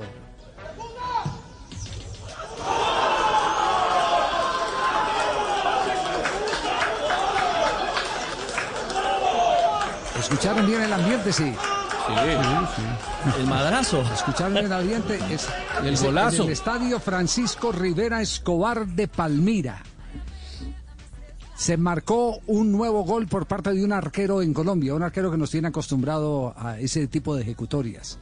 Está con nosotros eh, eh, Nelson Ramos. Hola Nelson, ¿cómo anda? Hola Javier, muy buenas tardes. Un saludo para todos ustedes, para todos los de la mesa y todos los oyentes. Bueno, se, jugaba, se jugaba el partido de la, de la primera vez entre Boca y Atlético. Empataron uno a uno. Eh, ¿Cómo fue el gol? A ver, ¿por qué no nos ayudó? Porque no quedó, por, la- por lo menos no nos ha llegado todavía el registro fílmico. Sí, sí, se arrancó el torneo de ascenso eh, con la intención. Ahora nuestra localidad es ahí el estadio de Palmira. Eh, empezó ganando Atlético 1-0 con un gol bien, bien ejecutado. Y bueno, en el minuto 30 por ahí hubo la falta donde, donde pues en los entrenos siempre hemos practicado esa distancia un poquito más lejos. Y bueno, gracias a Dios se dio un lindo gol, una, una buena curva, como siempre le he dicho. Y siempre en la semana entreno tanto en mi arco como también me, me regalo mi, mi hora de más para patear los tiros libres. Y bueno, gracias a Dios, uno más ahí en la cuenta. Ah, vocación que se ha perdido. Oye, a, lo- a los muchachos de hoy eh, les, les cuesta quedarse media horita más eh, ejecutando eh, tiros libres, eh, cobro de penalti y todo. Eh, cuando se pelean, yo, yo lo digo, eh, yo soy más viejito que todos aquí en este programa, yo lo digo porque cuando iba a cubrir los entrenamientos era una fascinación ver cómo los grandes ejecutores se quedaban perfeccionando, es decir, el que sabe eh, no perdía el hábito, porque hay muchos hoy que, que eh, saben, tienen las condiciones, pero no, no afinan el hábito, no repiten, porque la repetición está, el aprendizaje y parte de la perfección, y, y- y por eso eh, yo digo que se pierden tantas oportunidades. Este es un país donde se hacen muy pocos goles de tiro libre. De hecho, la misma selección Colombia desde hace rato no hace un gol de tiro libre, eh, Nelson.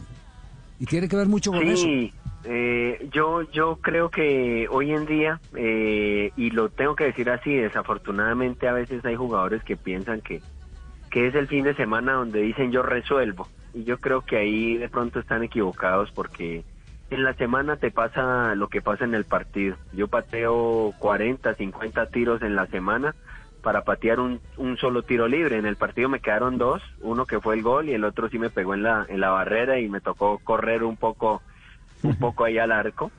Pero ahí está donde uno tiene que entrenar, por eso lo decía, ahí se vio el entreno, ahí se vio mi trabajo, el trabajo del equipo igual, porque cuando hubo la falta, todos los compañeros ya me gritaban, Ramos, vamos, vamos, vamos, entonces uno también se siente con esa confianza de que vieron que en la semana estuvo entrenando y, eso también da esa buena energía a que uno patee con tranquilidad.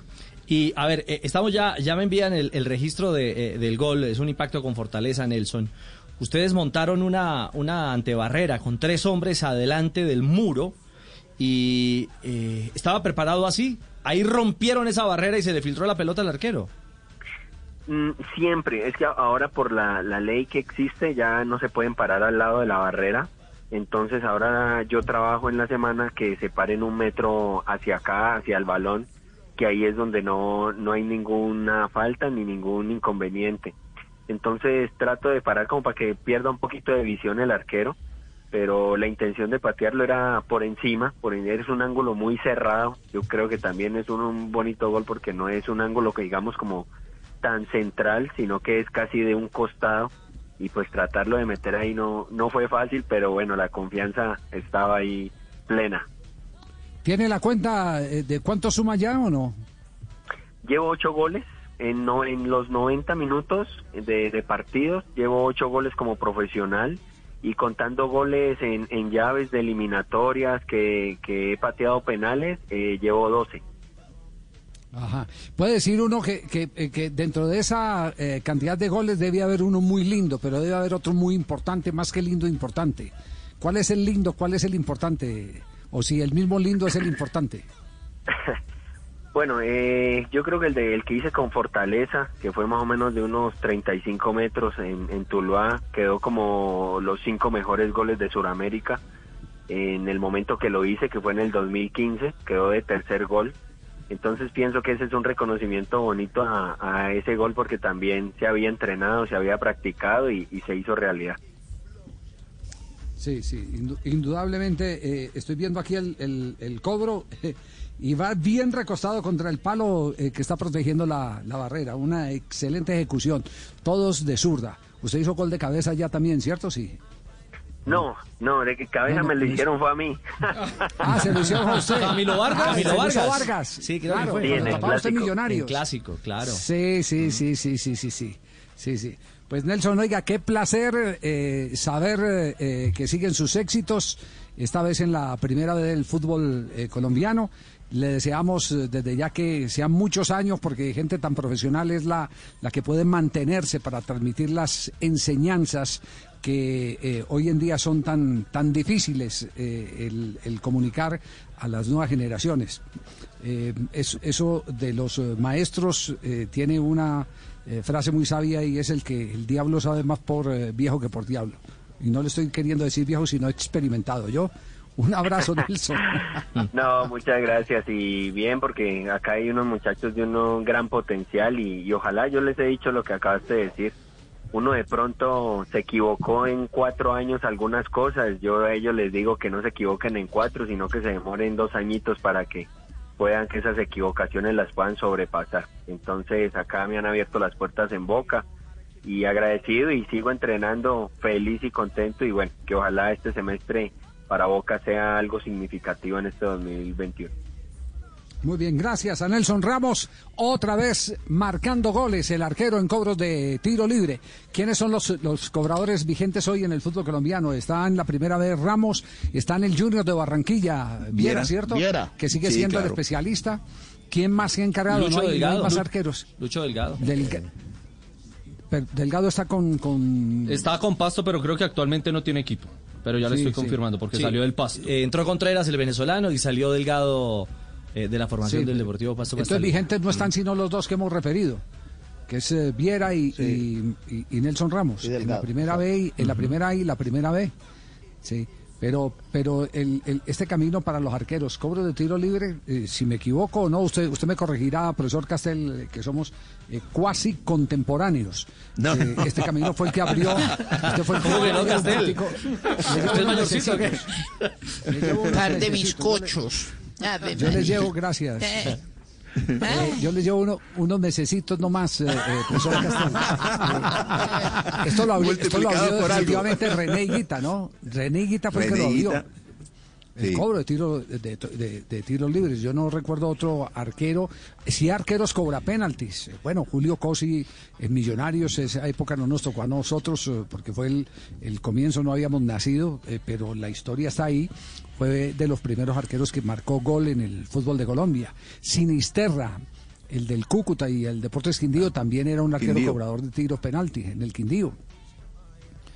Y, y, y habrá otros eh, eh, que... Yo le vi que patear un puede- par de tiros libres a Fernández, arquero, arquero Samario de la Unión Magdalena, que, que eh, este, duró como tres años jugando.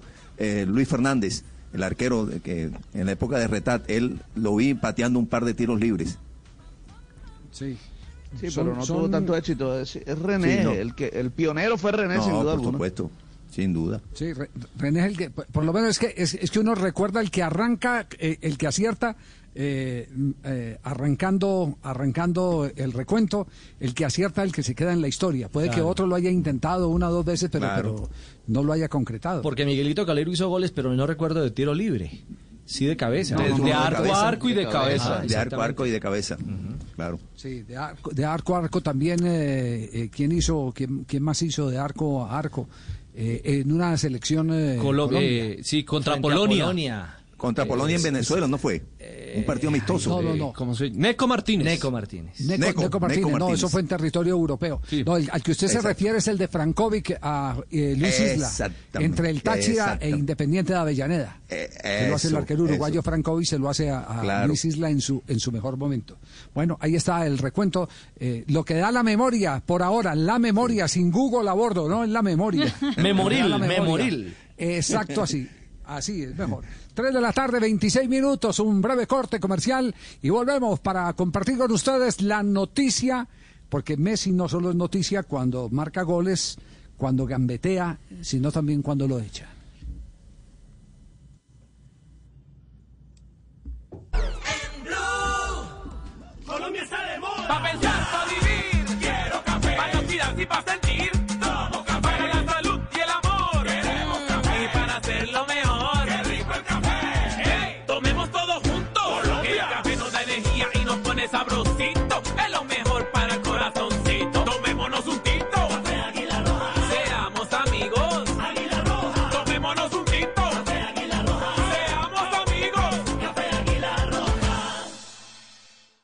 Estar actualizado es estar.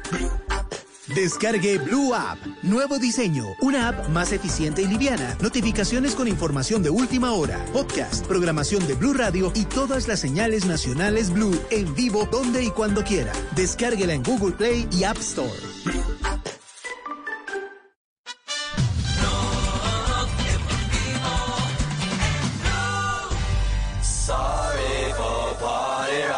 Decido tocar un tema aquí en este programa a las 3 de la tarde, 27 minutos, y empiezan los amigos a, a- a comentar. Aquí me están diciendo, penalti Miguel Calero, eh, Arboleda, Rafael Dudamel. Robinson Zapata también de penal. Robinson, Robinson. Zapata también eh, de penal, los, los, los, los arqueros que se han atrevido a pegarle, a pegarle a la pelota. Internacionalmente aquí me mencionan el nombre de José Luis Chilaver, pues claro, José Luis Chilaver, pero el más famoso, el brasileño, ¿dónde- ¿qué está haciendo Rogerio Seni? ¿No se encontró con él en Sao Paulo, Marina? No, ahora que estuvo, ¿no? Javier, en ese momento está, no, él está en el Belo Horizonte, está como entrenador del, um, no, en Río como entrenador de Flamengo, exactamente, nada más y nada menos. Después de pasar por uh, Por Cruzeiro y Palmeiro, eso, sí. Cruzeiro y por Fortaleza, ahora está como en, uh, en Río de Janeiro. Ya. Diego Gómez, anótelo en la lista, Javier. También Diego aquí Gómez el también, dato, sí, sí, señor. Diego Gómez. Sí, sí, El chilaver colombiano, eh, eh, eh, hasta en su físico zurdo y todo, ¿te parecía? ah? Y Rafa Dudamel también ahí aparece consignado con... ¿Qué, qué le querés decir? Pero- que era pero- gordo, Diego Gómez. Eso es lo que le querés decir. Cuadradito, cuadradito, forni- fornidito. Oiga, Castel, en el Junior Barbad no marcó también, creo que sí, Luis Barbad. De tiro libre. No, no. No lo recuerdo, no. Javier, ese récord de, de Rogero Ceni yo creo que no va a ser superado. La verdad, la cantidad de goles que anotó ese arquero de tiro libre fue impresionante. Sí, sí. No, no, no creo que lo Tiro vayan a superar. Todos los penaltis los cobraba también, ¿no? Cobraba todos los penaltis. Uf, impresionante, Bueno. impresionante. Mario, hoy fue presentado Mojica finalmente, ¿cierto? Sí. Sí, señor, fue Lo pidió presentado. el mismo Almirón, el propio Almirón eh, fue el que lo solicitó. Exactamente, fue presentado eh, Johan Mojica a la afición del Elche. Recordemos que el Elche en ese momento en la Liga de mm, España está peleando para no descender a la siguiente a la siguiente liga, a la, segunda división. Y Johan Mojica eh, llega muy feliz. Dice que decidió llegar al territorio español porque no venía con tantos minutos en Italia. Escucha. Me he decidido por venir acá porque quería tener más minutos de juego. En el Atalanta pues estaba jugando, pero eh, era un partido sí, dos no, dos sí, uno no. Eh, no estaba siendo intermitente a la hora de, de- de los partidos, pero en ningún momento ha sido por, por algo negativo, porque pues me imagino que mucha gente puede llegar a pensar eso, ¿no? De que estar en la Serie A, estar jugando Champions, estar jugando cada tres días, con el trabajo que viene haciendo el Atalanta también que es muy positivo, pero mi llegada acá ha sido una decisión más de tener más minutos que es lo que venía teniendo durante mi carrera y, y quiero seguirlo eh, obteniendo. Soy un jugador de selección, entonces el jugador de selección tiene que estar compitiendo constantemente y, y hay eliminatorias, hay Copa América, entonces todo eso lo veo yo a un futuro de corto y, y mediano plazo. Por eso me he cantado por el Elche porque también he visto un interés atractivo o, o convincente para mí y eso me, me ha hecho de que yo esté muy agradecido con, con el club y pues que venga con muchas ganas. Jugará con la número 25 en territorio español. Mañana ya el Elche enfrentará al Valladolid. El partido será a 1 de la tarde hora colombiana. Y Mojica no se sabe si estará en campo, pero sí eh, concentrado, pues eh, convocado como uno de los eh, jugadores para el compromiso. Pero aparte de eso dice que eh, pese a la falta de minutos en Italia se encuentra muy bien físicamente. Bueno, físicamente estoy muy bien, gracias a Dios. Eh, pues el trabajo que se hace en Italia al nivel físico es bastante, bastante positivo, bastante bueno y, pues venía compitiendo con total normalidad, venía entrenando eh, común y corriente, entonces eso pues también es muy positivo porque mi adaptación es inmediata, conozco muy bien la liga y sé por el objetivo que se está peleando y pues el partido de mañana ya es algo eh, fundamental para nosotros, no siendo decisivo, pero sí es un rival directo para, para lo que nos estamos eh, jugando, creo que tanto ellos como nosotros. ¿Y estará en la lista de Reinaldo Rueda? Es la pregunta. ¿Quedará en la lista de Reinaldo Rueda? Eh, me confirman, eh, eh, allegados al nuevo cuerpo técnico de Colombia, que ha quemado teléfono el director técnico durante eh, las dos últimas semanas que da miedo. ¿Ah, sí? Conversando con jugadores de selección, sí. Minutos a la Ha quemado teléfono, sí. Bueno, sí, no ha perdido tiempo, faltan- No, no, Faltan nada, 66 días para enfrentar a Brasil. Es que ya, ya estamos a la vuelta de Bueno, la, seguramente a la vuelta de la entonces esa decisión que dice eh, Johan Mujica, Sí. que dice que hay Puede Copa América tener- eliminatoria, Mm, también exacto. puede tener algún tipo de conexión con alguna llamada que Bien tenía el leído. cuerpo técnico. Bien leído, me parece. Seguramente sí, No, y, le- sí, le- seguramente. y esa noticia le viene bien, le cae bien a Reinaldo Rueda, porque si yo fuera Reinaldo Rueda estuviera muy atento a los marcadores de punta, que en este momento Colombia no goza, no tiene eh, marcadores de punta activos, vigentes, titulares, por una u otra razón. Eh, y lo de Mojica, que prefiere, mira, a mí me llamó la atención esa declaración, Javier. La verdad que hacía mucho no escuchaba un jugador hablando, poniendo por encima eh, la intención de la selección, por encima de, a lo mejor hasta condiciones económicas, porque uno puede suponer que en el No se- Atalanta. profe, no le se le puede estar olvide, no que- le olvide que uno primero tiene que arreglar son las condiciones de trabajo antes que la plata. Y, y me pareció bien, Javier, ¿ah? pensando en su continuidad, proyectándose Ah, para la selección Colombia, los compañeros, qué bien, Claro. qué bien. Sí, así es. Así no, no, to- no siempre, no siempre la plata es la, El- el- el- la que da la gran felicidad, ¿no? Sí, hay gente, hay gente muy, muy, muy pobre que tiene mucha plata. Exactamente. Sí, Sí, Sí, muy, muy señor. tiene mucha plata. Esa es buena. Así es. Mm. Bueno, eh, nos vamos, nos vamos eh, eh, al minuto de noticias. Volvemos en instante con todo lo que se dice en España. Tercera expulsión de Messi. Tercera expulsión de Messi. Primera fue con la selección argentina. La segunda que yo recuerde fue con selección argentina. No me voy a referir a partidos de la B ni de divisiones inferiores, nada de eso, sino estando como, como jugador de primer nivel. Y la tercera es la primera con el Barcelona, que fue este fin de semana y por supuesto ha deparado todo tipo de comentarios. En instantes, aquí en Blog Deportivo. Blog Deportivo en Blue.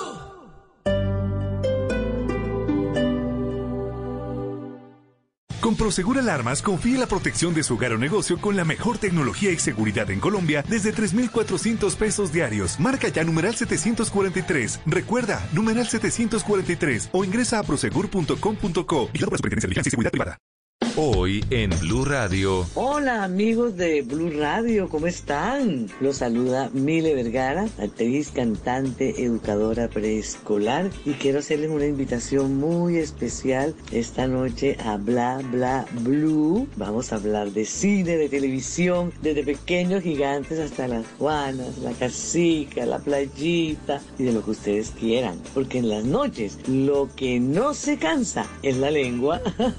ya lo sabes, quédate en casa porque esta noche voy para la tuya. Los espero, los espero a todos esta noche después de las 10. Abrazos gigantes. Bla bla blue. Porque ahora te escuchamos en la radio. Blue Radio y bluradio.com. La nueva alternativa.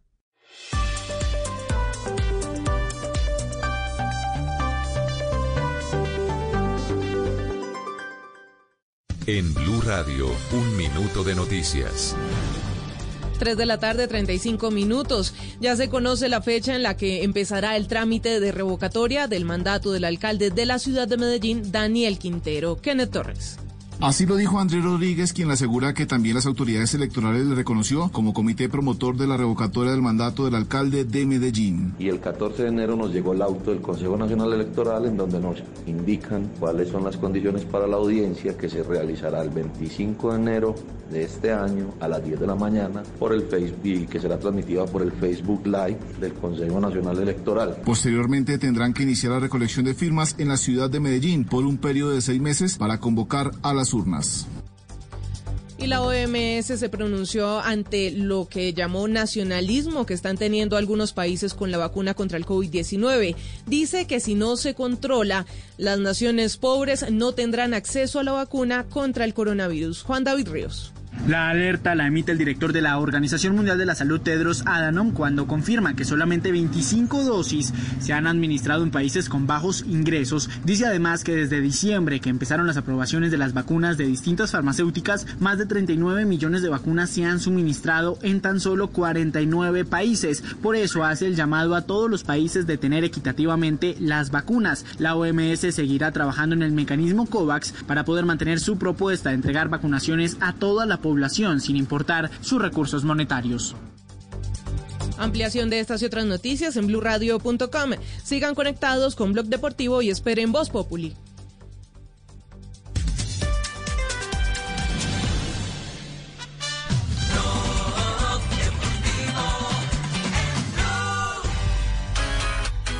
Mira Messi, qué buena apertura. Para Jordi Alba dentro del área. Pone Jordi Alba. Ahí banda. No lo ha levantado. Otro, jugador del Atlético al suelo, Peña. Otro, otro supuestamente golpeado por Messi. Villalibre. Por Messi, sí. Se lo quitó de en medio Messi. Anda, le ha metido un guantazo Messi.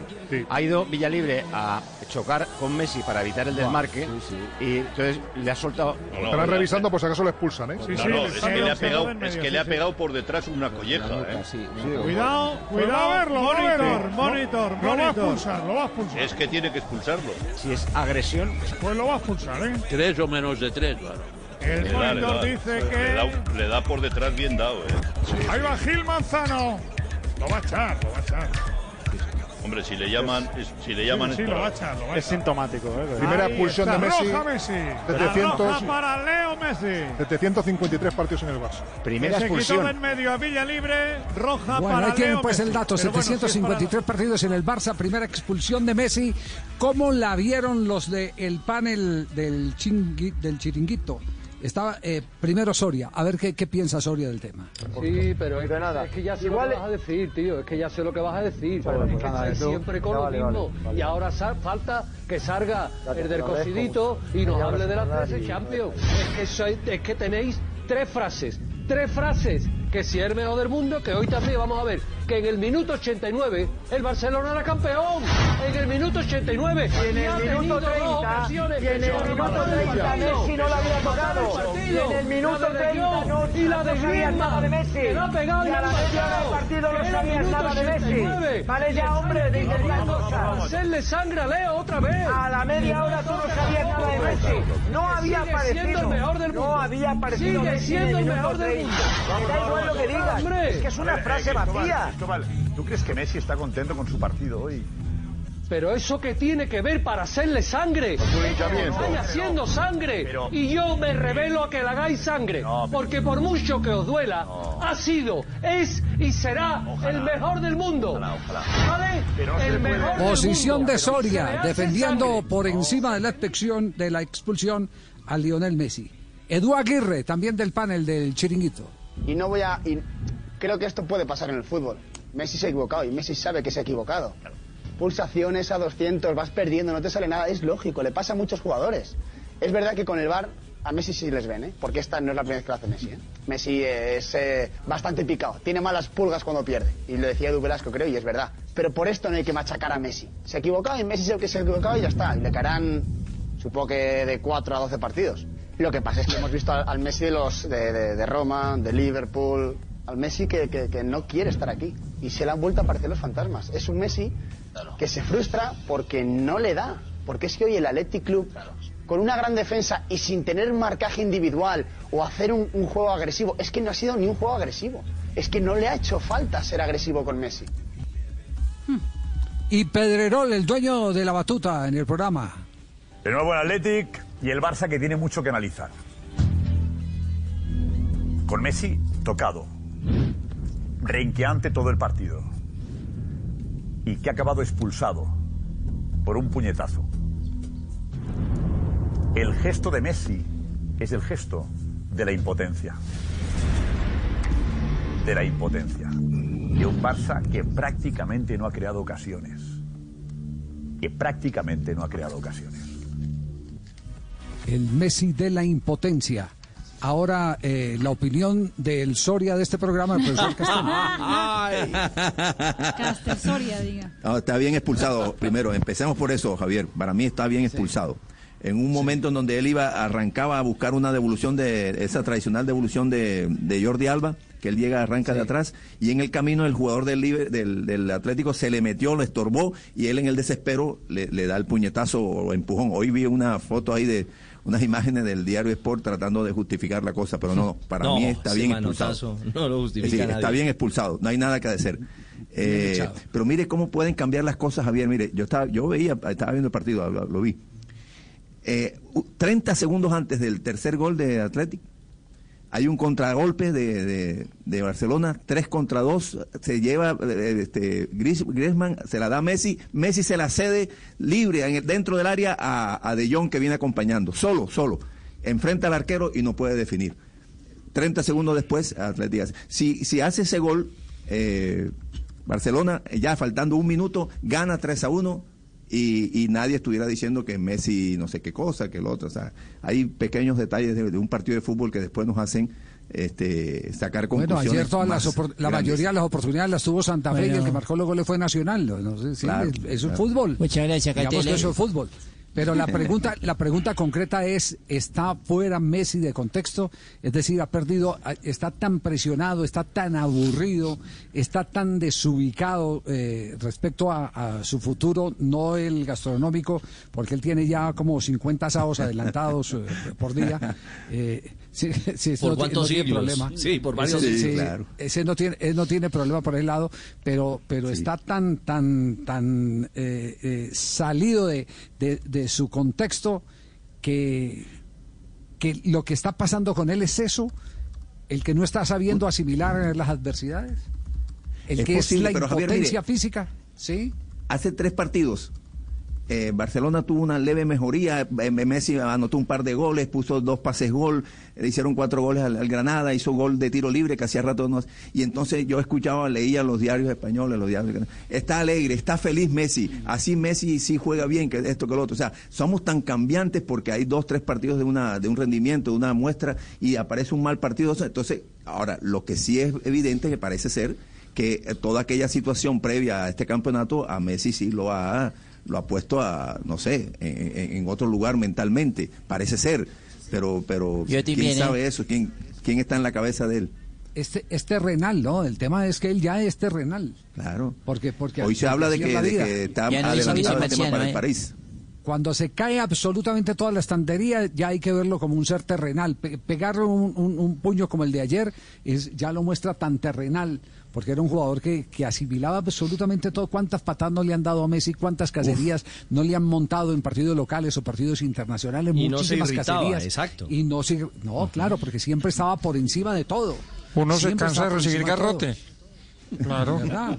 Pues sí. Llega el momento en que uno se emberraca tanto garrote encima pues todo el No tiempo. ¿Consiguió novia Claro. entonces? Sí. Paso. En el 2005 fue la primera expulsión de Messi, recordemos. 2005. El debut, señores, de Lionel Messi en la selección argentina, como Diego Maradona contra Hungría.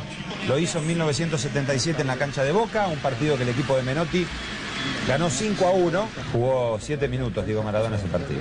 Lucho González, viene para Scaloni. Bernardi, primera pelota que toca el pibe Messi. Acaba, ya lo agarraron de la camiseta. Ya empezaron. Tiro libre para Argentina. ¿Se queja de un golpe? Me parece que se quiso sacar de encima la marca Messi y lo golpea, a ver. Nada, no hizo nada. No los toca arriba. Nada. Si hay un golpe es en el pecho, no en la Sí. cara. No mira que lo va a echar a los dos. No. Las patadas que le dieron a Maxi Rodríguez le han molesto. ¿Qué pasa? Lo va a echar a Messi y a, y a Cuadrunga, ¿te acordaste? Lo ve que Rodríguez está desesperado para hacerle entender que no lo puede echar. No, no se puede creer. Y usted dice también. ¿Por esto echarlo? Sí, ¿lo ves? Si no es amarilla, roja seguro. No, amarilla, no. A ver. Amarilla para y roja para Messi, ¿viste? Ah, se puede creer. Y ahí duró muy poquito, minuto 50. Sí, sí, pero, en cancha. Pero, pero, eh, pero ahí es donde, donde está la, la diferencia. Cuando uno tiene la expectativa y le han hablado, como decían de Maradona o de Messi, el enviado de Dios o cosa por el estilo, y tiene la frustración de que en el minuto y medio lo, lo echan, dice, ¿y este y por qué lo van a echar? ¿Cómo lo van a echar? Eh, porque evidentemente uno se abroga licencias hacia el que quiere ver o, o al que está idolatrando. Y, y eso es lo que pasó en este relato. Yo he visto varias veces esa jugada y evidente a la luz del reglamento eh, da, da para expulsión. En el 2019, ustedes recuerdan, en la Copa América. Sí. Contra Chile. Con Medel. Argentina. Ajá, Ah, contra aquí está esta. Y bala. Larga para Messi que va. Cubre Medel. Será saque de arco. tremendo, ¿eh? Tremendo acá al lado. ¿eh? Pero, pero. Está pero- con roja. Roja. Roja. Pero, pero, espera, Medel roja, ¿no? A los dos. A los dos. Lo echó a Messi y a A los dos. A los dos. A los dos. Deja- dejate de joder. A los dos. No, vos me estás jodiendo. Si Messi no hizo nada. A los dos. Bueno, ahí tienen, ahí tienen- Messi no hizo nada, ¿no? Eh, esta sí fue más injusta. Yo todavía sigo pensando que, que con una amarilla hubiera saldado para los dos. Con una amarilla hubiera saldado para los dos. Bueno, ese árbitro no volvió a pitar, ¿cierto? Yo no lo he vuelto a ver.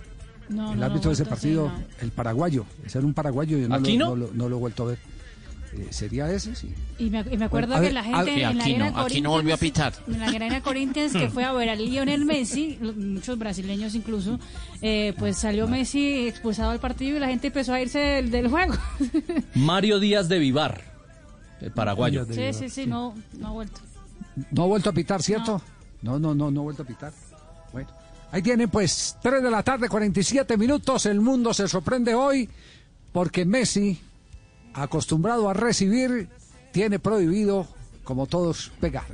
Este es Blog Deportivo. Blog Deportivo en Blue. ¿Qué tal una deliciosa torta?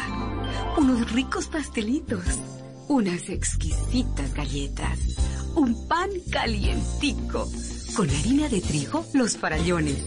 Y es rico alimento, suave, rendidora, deliciosa y gustadora. Con el trigo de las mejores cosechas, harina Los Farallones. Calidad y rendimiento inigualable.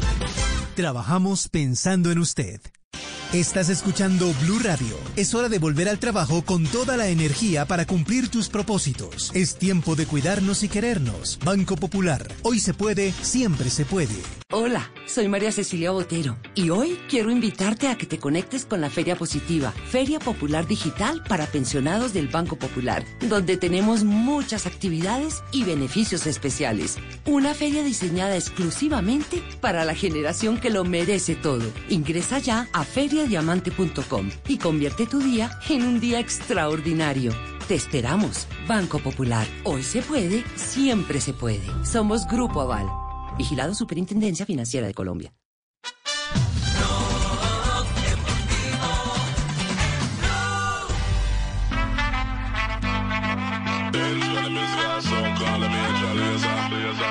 Fútbol internacional, fútbol local, nos actualizamos qué es lo que ha pasado en distintos estadios en este momento del mundo y de Colombia. A esta hora, Javier, hay partido en ah, la Liga de Inglaterra. El Arsenal está enfrentando a esta hora al Newcastle. Recordemos, estamos terminando la jornada en la Liga Premier de Inglaterra. El Arsenal que tiene que levantar cabeza eh, justamente para poder eh, seguir con las aspiraciones de estar entre el top 6 de la tabla de posiciones en Inglaterra.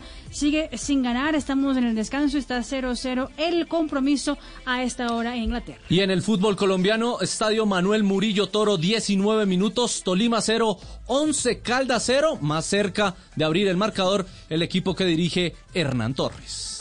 Eh, Ricardo, más detalles de, de lo de mañana de la presentación de Reinaldo Rueda. Se va a presentar el cuerpo técnico, ya les habíamos anticipado que mantiene el cuerpo técnico que lo acompañó en eh, sus eh, 1101 día con la selección eh, chilena, es decir, con Bernardo Redín, con, que- con el profe Velasco, Velasco. y con Lotártaro, el ex arquero del Quindío, como entrenador de porteros. En sea, no va principio nos Alexis. habían dicho, no, no va Alexis. En principio No nos habían Alexis dicho Mendoza. que, que había, que había la oportunidad de que fuera Alexis Mendoza. Eh, no va Alexis Mendoza. Y me atrevería a decir que si es así que no va Alexis Mendoza, es decir, que han considerado, eh, a pesar de la oposición de algún sector del Comité Ejecutivo de la Federación Colombiana de Fútbol, que Mario Alberto Yepes seguirá eh, como director deportivo. Es lo más seguro. Es lo más seguro. Entonces, entonces esa, pe- pero todo eso se va a validar en el día de mañana, que será seguramente una de las primeras preguntas que le realicen al eh, técnico Reinaldo Rueda, eh, que ha pedido, eh, y con toda la razón, y la federación eh, no ha sido ajena a eso, después de lo que ha pasado con el presidente de, la Federación Colombiana de Fútbol, que fue víctima del COVID, ha pedido mm, mm, las garantías más extremas en materia de, sanidad para evitar contactos que puedan poner en riesgo su salud. Eh, así que eh, 12 y 30, presentación de Reinaldo Rueda como técnico de Colombia. A las 2 de la tarde estará hablando aquí en Blog Deportivo el director, el nuevo director técnico de nuestro país. ¿sí?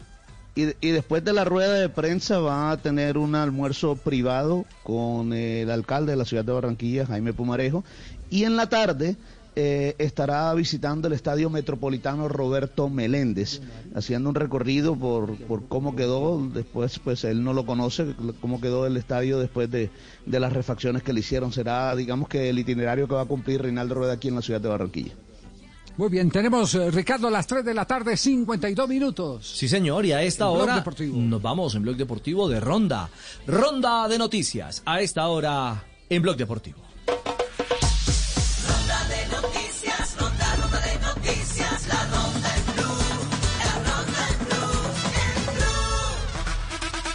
Atención que el primer ministro de Japón, Yoshide Suga, aseguró que su país sigue comprometido con la celebración de los Juegos Olímpicos previsto para el mes de julio, pese a que atraviesa su tercera peor ola de COVID-19 que afecta especialmente a Tokio.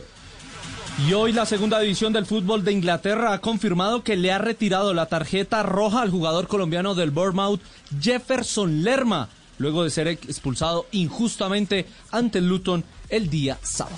Y después de 113 años de historia, el Inter de Milán va a cambiar de su escudo, anunció la entidad italiana. Ya no va a ser eh, con los eh, principales eh, iniciales en su escudo, sino solamente con la I.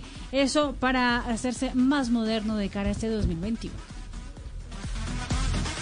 Fernando Gaviria no estará en el Tour de Francia del 2021. Su equipo, el eh, UAE Team Emirates, ha privilegiado la presencia de Tadej Pogacar como defensor del título de la carrera francesa y le armará un equipo justamente para eso. Así que Gaviria será eh, un hombre importante para el Giro de Italia, donde estará tratando de buscar victorias de etapa.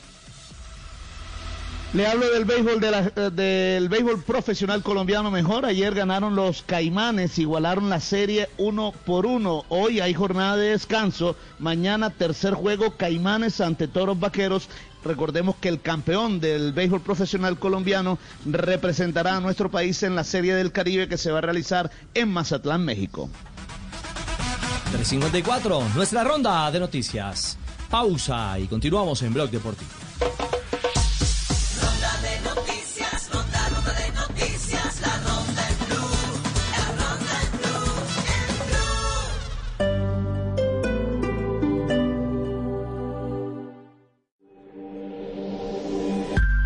Cuando la tormenta pase y se amancen los caminos y seamos sobrevivientes de un naufragio colectivo, con el corazón lloroso y el destino bendecido, nos sentiremos dichosos tan solo por estar vivos y le daremos un abrazo al primer desconocido y alabaremos la suerte de conservar un amigo.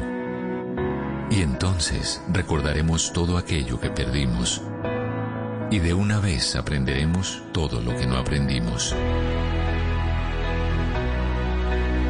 Cuando la tormenta pase, te pido Dios, apenado, que nos vuelvas mejores, como nos habías soñado. Alexis Valdés. Blue Radio.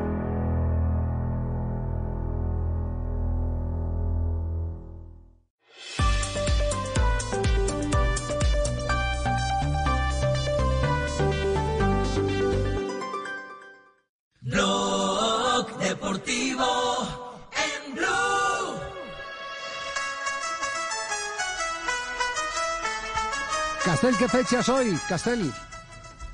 En su calendario. En su calendario.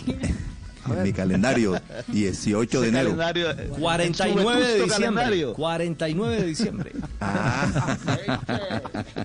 18. Apúntelo, apúntelo como se lo dije ayer. Nacional y Santa Fe van a ser protagonistas del campeonato. Eso, Sí, eso- sí, esos sí, no tengo van a ser protagonistas del campeonato. sí. Apúntelo. No tengo dudas, Javier, y por eso de creo que lo de ayer de, de- de Santa Fe me, me gustó mucho, lo del primer tiempo, incluso Sí. ayer se lo comenté Javier, lo, lo vi más agresivo incluso que en la temporada anterior. Eh, Lo, lo- lo presionó, lo incomodó a Nacional y le cortó cualquier posibilidad de iniciar juego. Y lo vi Sí, como más también, suelto. como este también yo, claro. como, como también tengo que decir que Atlético Nacional, después de que tomó la seguridad producto del gol, que eso da viento en la camiseta, después de que eh, eh, tuvo ese eh, impacto de, de confianza, eh, supo manejar el resultado con todo y que el arquero terminó siendo, siendo la gran figura, pero se le dieron modos, se le vio eh, no propiamente ideas, sino eh, propósitos de tarea de, de los jugadores querer cumplir con el librito que les está imponiendo Guimaraes. Me parece muy, es muy temprano porque, como decíamos ayer, el caso Sí, de sí. Atlético Nacional es uno de los más complejos, como lo es también el de Independiente Medellín, para hablar de los equipos de la ciudad de Medellín, que les ha tocado aprender y desaprender. Llega un técnico con una idea distinta, entonces tienen que desmontar. En Nacional mucho más porque riñe eh, lo de Juan Carlos Osorio con lo de, con lo de eh, Guimaraes como reñía eh, lo de eh, Rueda con, Osorio cuando Rueda toma el conjunto Atlético Nacional, pero Rueda supo sacar provecho y llegó a ser campeón de la Copa Libertadores, mantuvo algunas cosas como el juego en largo para eh, descongestionar, para cambiar de orientación, pero puso otra vez a Nacional a que tuviera la pelota contra el piso y que se tramitara del medio campo hacia arriba con su sesión de pases. Me parece que en el caso de Guimaraes están en lo mismo, van en lo mismo. porque después volvió El- Osorio, gol- aprendieron y desaprendieron y ahora les toca otra vez volver a, Es a que, meterse es en que, la cabeza. Javier, del, esa de- idea. del, 2000, del 2017 a hoy, es decir, en cuatro años, eh, Lillo, Almirón, Autori, Osorio y ahora Guimaraes. O sea, casi que un, un técnico cada seis, siete meses y con estilos distintos, porque no es la continuidad, sino todo lo contrario, un estilo distinto de cada uno. Eh, Y eso hace más difícil que, que se acople una idea de juego, que es lo que pretende Guimaraes. Entre otras cosas, Javier, como lo anunciamos ayer, el partido de Nacional contra Tolima será el jueves. Ya lo oficializó Di Mayor, 3 y 15 de la tarde, en el estadio Manuel Murillo Toro. Partido es el único que falta de los cuartos de final de la Copa. Guimaraes habló muy bien de Santa Fe, dijo que, que el trabajo acumulado que ya tiene eh, le permite hacer esa presión alta que lo complicó tanto. Y habló del, del partido perfecto de Aldair Quintana, aunque dijo que para eso están los arqueros, para, para sacar las que van para adentro.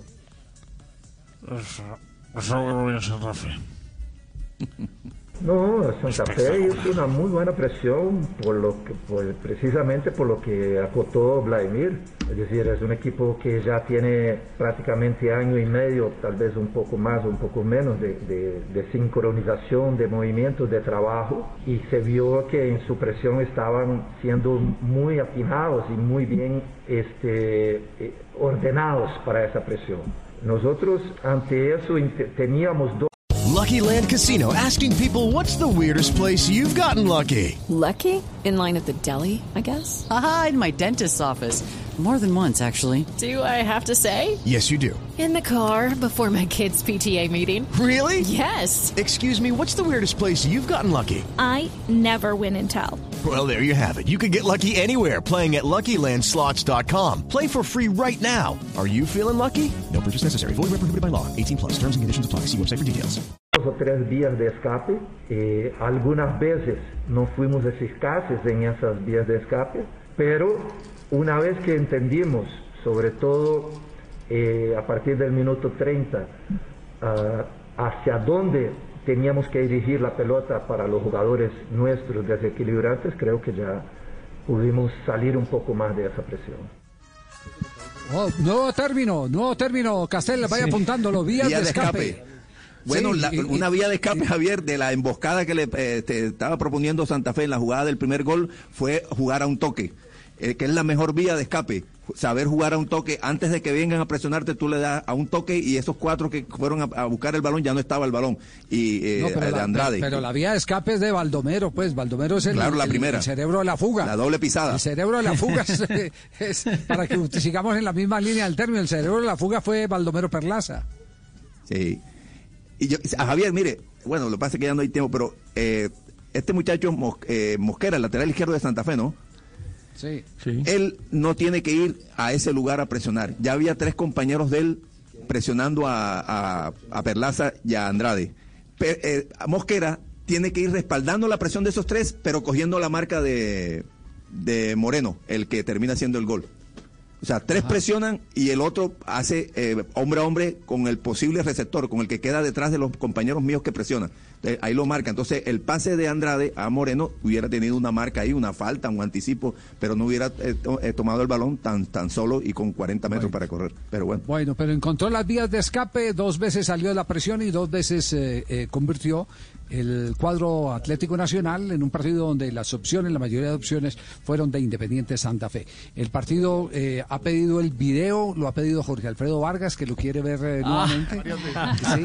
Sí, que sí es, que sí es posible que, que sí es posible, eh, por favor, que en eh, la eh, sala de edición la pelota termine en el fondo de la portería. Se le vaya un Aldair Eso en la repetición. Eso, Mm. que se le vayan al- exactamente. Eh, es- ese Siento- truco ya lo hicieron. Usted- un sí, ahí como de, no sé, tufillo ¿De como qué? de, de ironía, en el, que- de ironía en el comentario. Sí. Eh, es, eh, usted, ¿A usted no le ha pasado, termi- sí, creo que le pasó, don Javi, el año pasado y Sí. este, que es comenzar sufriendo y, y empezar sufriendo? Sí, exactamente. Sí, no, por eso las cosas no son como comienzan, sino como terminan. Pero, pero yo el suspiro, ay, Sí. Ay, no, no, no, no, no. Sí, sí. no. Pero No, sabe no. que fue mucho más profundo el suspiro de, de la derrota frente a América. Sí, sí fue. Sí. No, pero es mucho que más eso- agónico. No, es que eso sí fue. No, eso sí fue. Por favor, no recordemos ese Ah, momento. ay, maestro, maestro, maestro, maestro, claro. Ah. No, no, eso sí. ¿Cómo está, maestro? ¿Cómo está usted, maestro Yamil? Eh, muy bien, estamos eh, contentos estar empezando este año con muchas cosas importantes. Está con muchas cosas importantes, por supuesto. Lo vi este sábado en, eh, en un documental que presentó Caracol Televisión a las 11 de la noche sobre el ELN dando noticias y entre esas salió usted con don Javier Hernández de Bigote en Caracol hace algunos añitos. ¿No lo vio, don Javier? Sí, sí, en Entre Ojos. Estaban- En Entre Ojos. ¿Estaban en qué? ¿Estaban en qué? En, en un documental en Entre Ojos y, y- y salieron cuando todavía Caracol estaba en los estudios de la Soledad.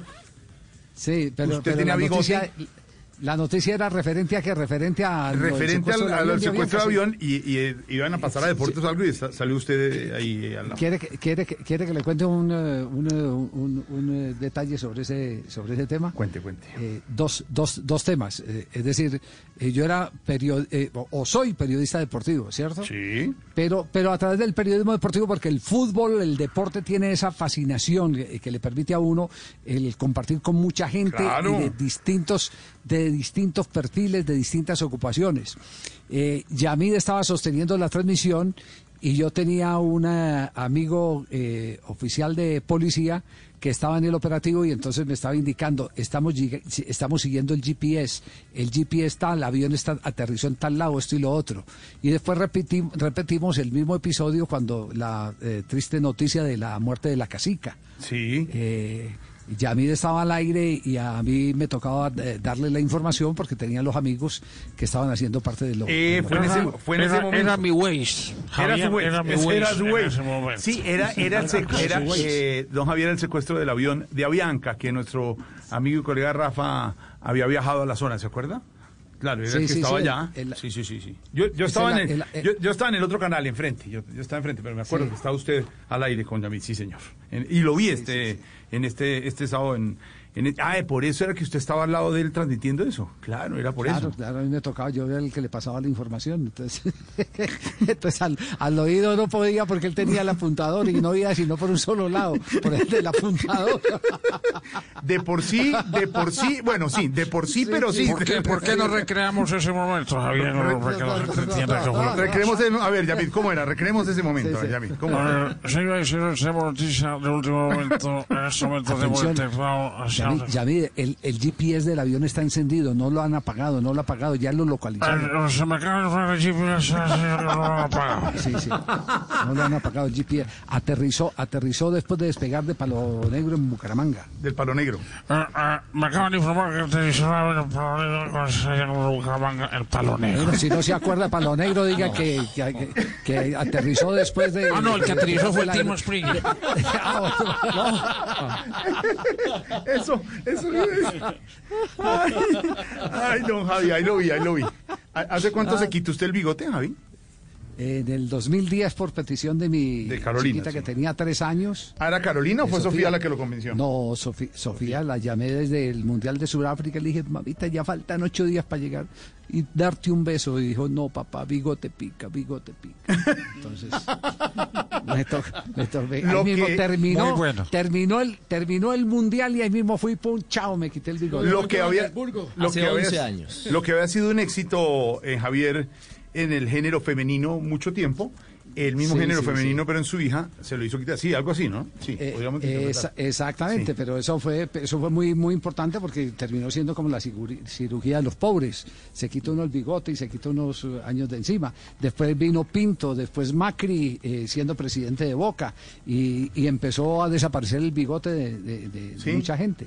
El bigote, el bigote como el cigarrillo fueron muy de moda mucho tiempo, ¿no? Era una cosa Sí. en las películas de uh, una cosa ¿A usted le tocó las, las patillas largas al 80? Eh, no, no, alcancé a tenerlas algo así, Sí. pero ¿Largas? no largas, las tuve largas, sí.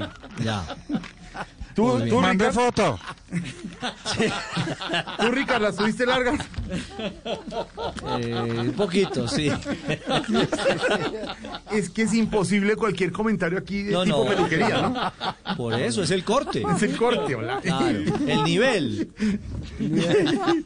Las tuvimos en una época largas, pero ya no las cortamos. Tuvimos bigote, pero ya no tenemos. Ha pasado el tiempo y ahora somos normales. Ahora lo único que sobresalen son las arrugas. que las tenemos largas, largas, largas, como la pizca del padre Ninero. Que usted sabe que el padre Ninero todos los días dice la pizca de humor. Entonces Esteban le dice que, que, que si la tiene larga o corta la pizca cada día. Aquí La, la pizca, claro. La pizca. Sí, faltaba, padre Ninero. claro. Así, la Y pizca. cada día, y- inexplicablemente, don Javi, la pizca al padre le crece cada día. No sé si ¿Ah, es de sí? pronto su nueva vida o Ay, no. claro, pero todos los días tiene más capacidad pulmonar y la pizca es larga, larga, sí. Lo que ay, podemos ay, darnos cuenta desde acá. No, no, no, no. Don Ricardo, más bien usted tiene invitado a esta hora en nuestro empalme con la noticia política del día. ¿no? Eh, Es cierto, es cierto. Tiene que ver con el tema Petro y Ángela María Robledo, que le dice adiós justamente al, al eh, senador. Doctor Petro. Hola, eh, Ricardo, un saludo especial para usted y los compañeros de la mesa, don Óigame, Javier claro. Hernández, profesor Castel. Sí. Todos los escucho. Ah, Gracias. nos escucha, nos escucha. Así es. Mm, muy bien. ¿Por qué su fórmula presidencial le dijo adiós? Bueno, la verdad es que le voy a contar algo que sucedió hace unos días. Fue porque una vez fuimos a comprar un aguacate y sin querer Ricardo le metí la uña. Upa, al aguacate. No, no, no, a ella. ¿Cómo así? Igual, igual eh, se le va a extrañar porque era tremenda pepa. Claro, ella. No, no, no, el aguacate. Además, yo soy muy independiente, yo soy muy independiente de Claudia López, Fajardo y esos. Entonces no me gustó que se estaba volviendo muy verde. El aguacate. No, no ella. Eso sí, Eso sí. le quiero comentar algo, Ricardo, y es que se salvó de la partida que le iba a pegar. El aguacate. sí, claro, el aguacate.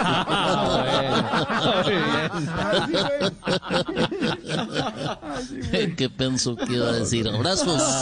Noticia política del día. Ah, se ha retirado la doctora Ángela María del lado de Petro. Va a ser candidata seguramente presidencial. Más adelante, don Álvaro Forero nos va a explicar cómo está el partidor en enero para lo que serán las elecciones de 2022, porque ya se están alistando, Ricardo, Javier y compañeros, las fuerzas para lo que serán las elecciones del año entrante, que definitivamente estarán marcadas, como han dicho muchos, por el ¿Hay COVID, control por la al doping? No, recuperación. No, no, hasta ahora no creo. A esta hora todavía no. Pero y verá en un año cómo va a estar esto, don Javi. Ay, ay, ay. Don Javi, entonces, sin bigote o con bigote, aquí llegan a esta hora, a las 4 y 10, los titulares en el empalme de Bloco Populi, don Esteban. Sí, señor, titulares iniciando semana y precisamente Ángela María Robledo, por supuesto, es la noticia. Dice que se quedó sin espacio en la Colombia humana y renuncia al movimiento de Gustavo Petro. Con esa decisión lo único que se comprueba es que Ángela María quiere estar de Gustavo a Petros de distancia. A Petros. ¡Ay!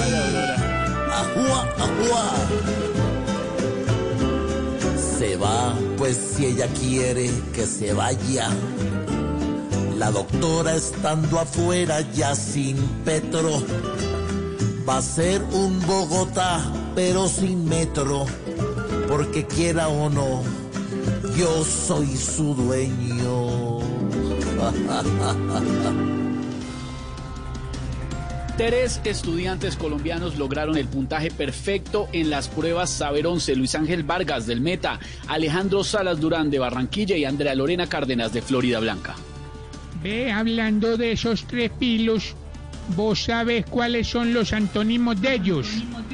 ¿De, de Salas, Cárdenas y Vargas? ¿Cuáles? Hey, Peñalosa, Cabal y Macías.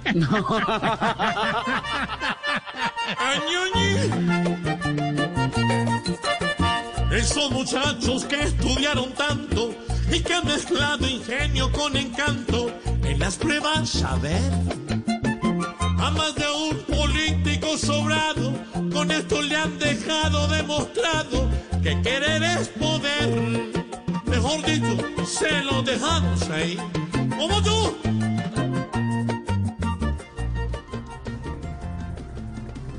Y buenas noticias para Colombia, buenas noticias que tanto necesitamos. La película colombiana El Olvido que Seremos fue nominada en los premios Goya a Mejor Película Iberoamericana. Eh, Raquel, hermano, por ahí me contaron que a Dago le preguntaron que si producir la película era como producir las otras que él ha producido.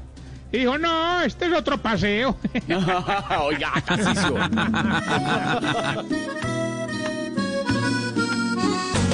Queda en el olvido el cine de esta raza. El talento infinito siempre está en esta casa. Con la gloria bendita, hoy somos el cultivo de ese cine exquisito que logra su objetivo.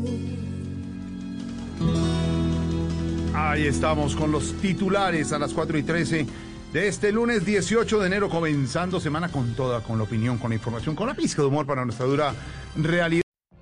What if you could have a career where the opportunities are as vast as our nation, where it's not about mission statements, but a shared mission? At U.S. Customs and Border Protection, we go beyond to protect more than borders from ship to shore, air to ground. Cities to local communities, CBP agents and officers are keeping people safe. Join U.S. Customs and Border Protection and go beyond for something far greater than yourself. Learn more at cbp.gov/careers.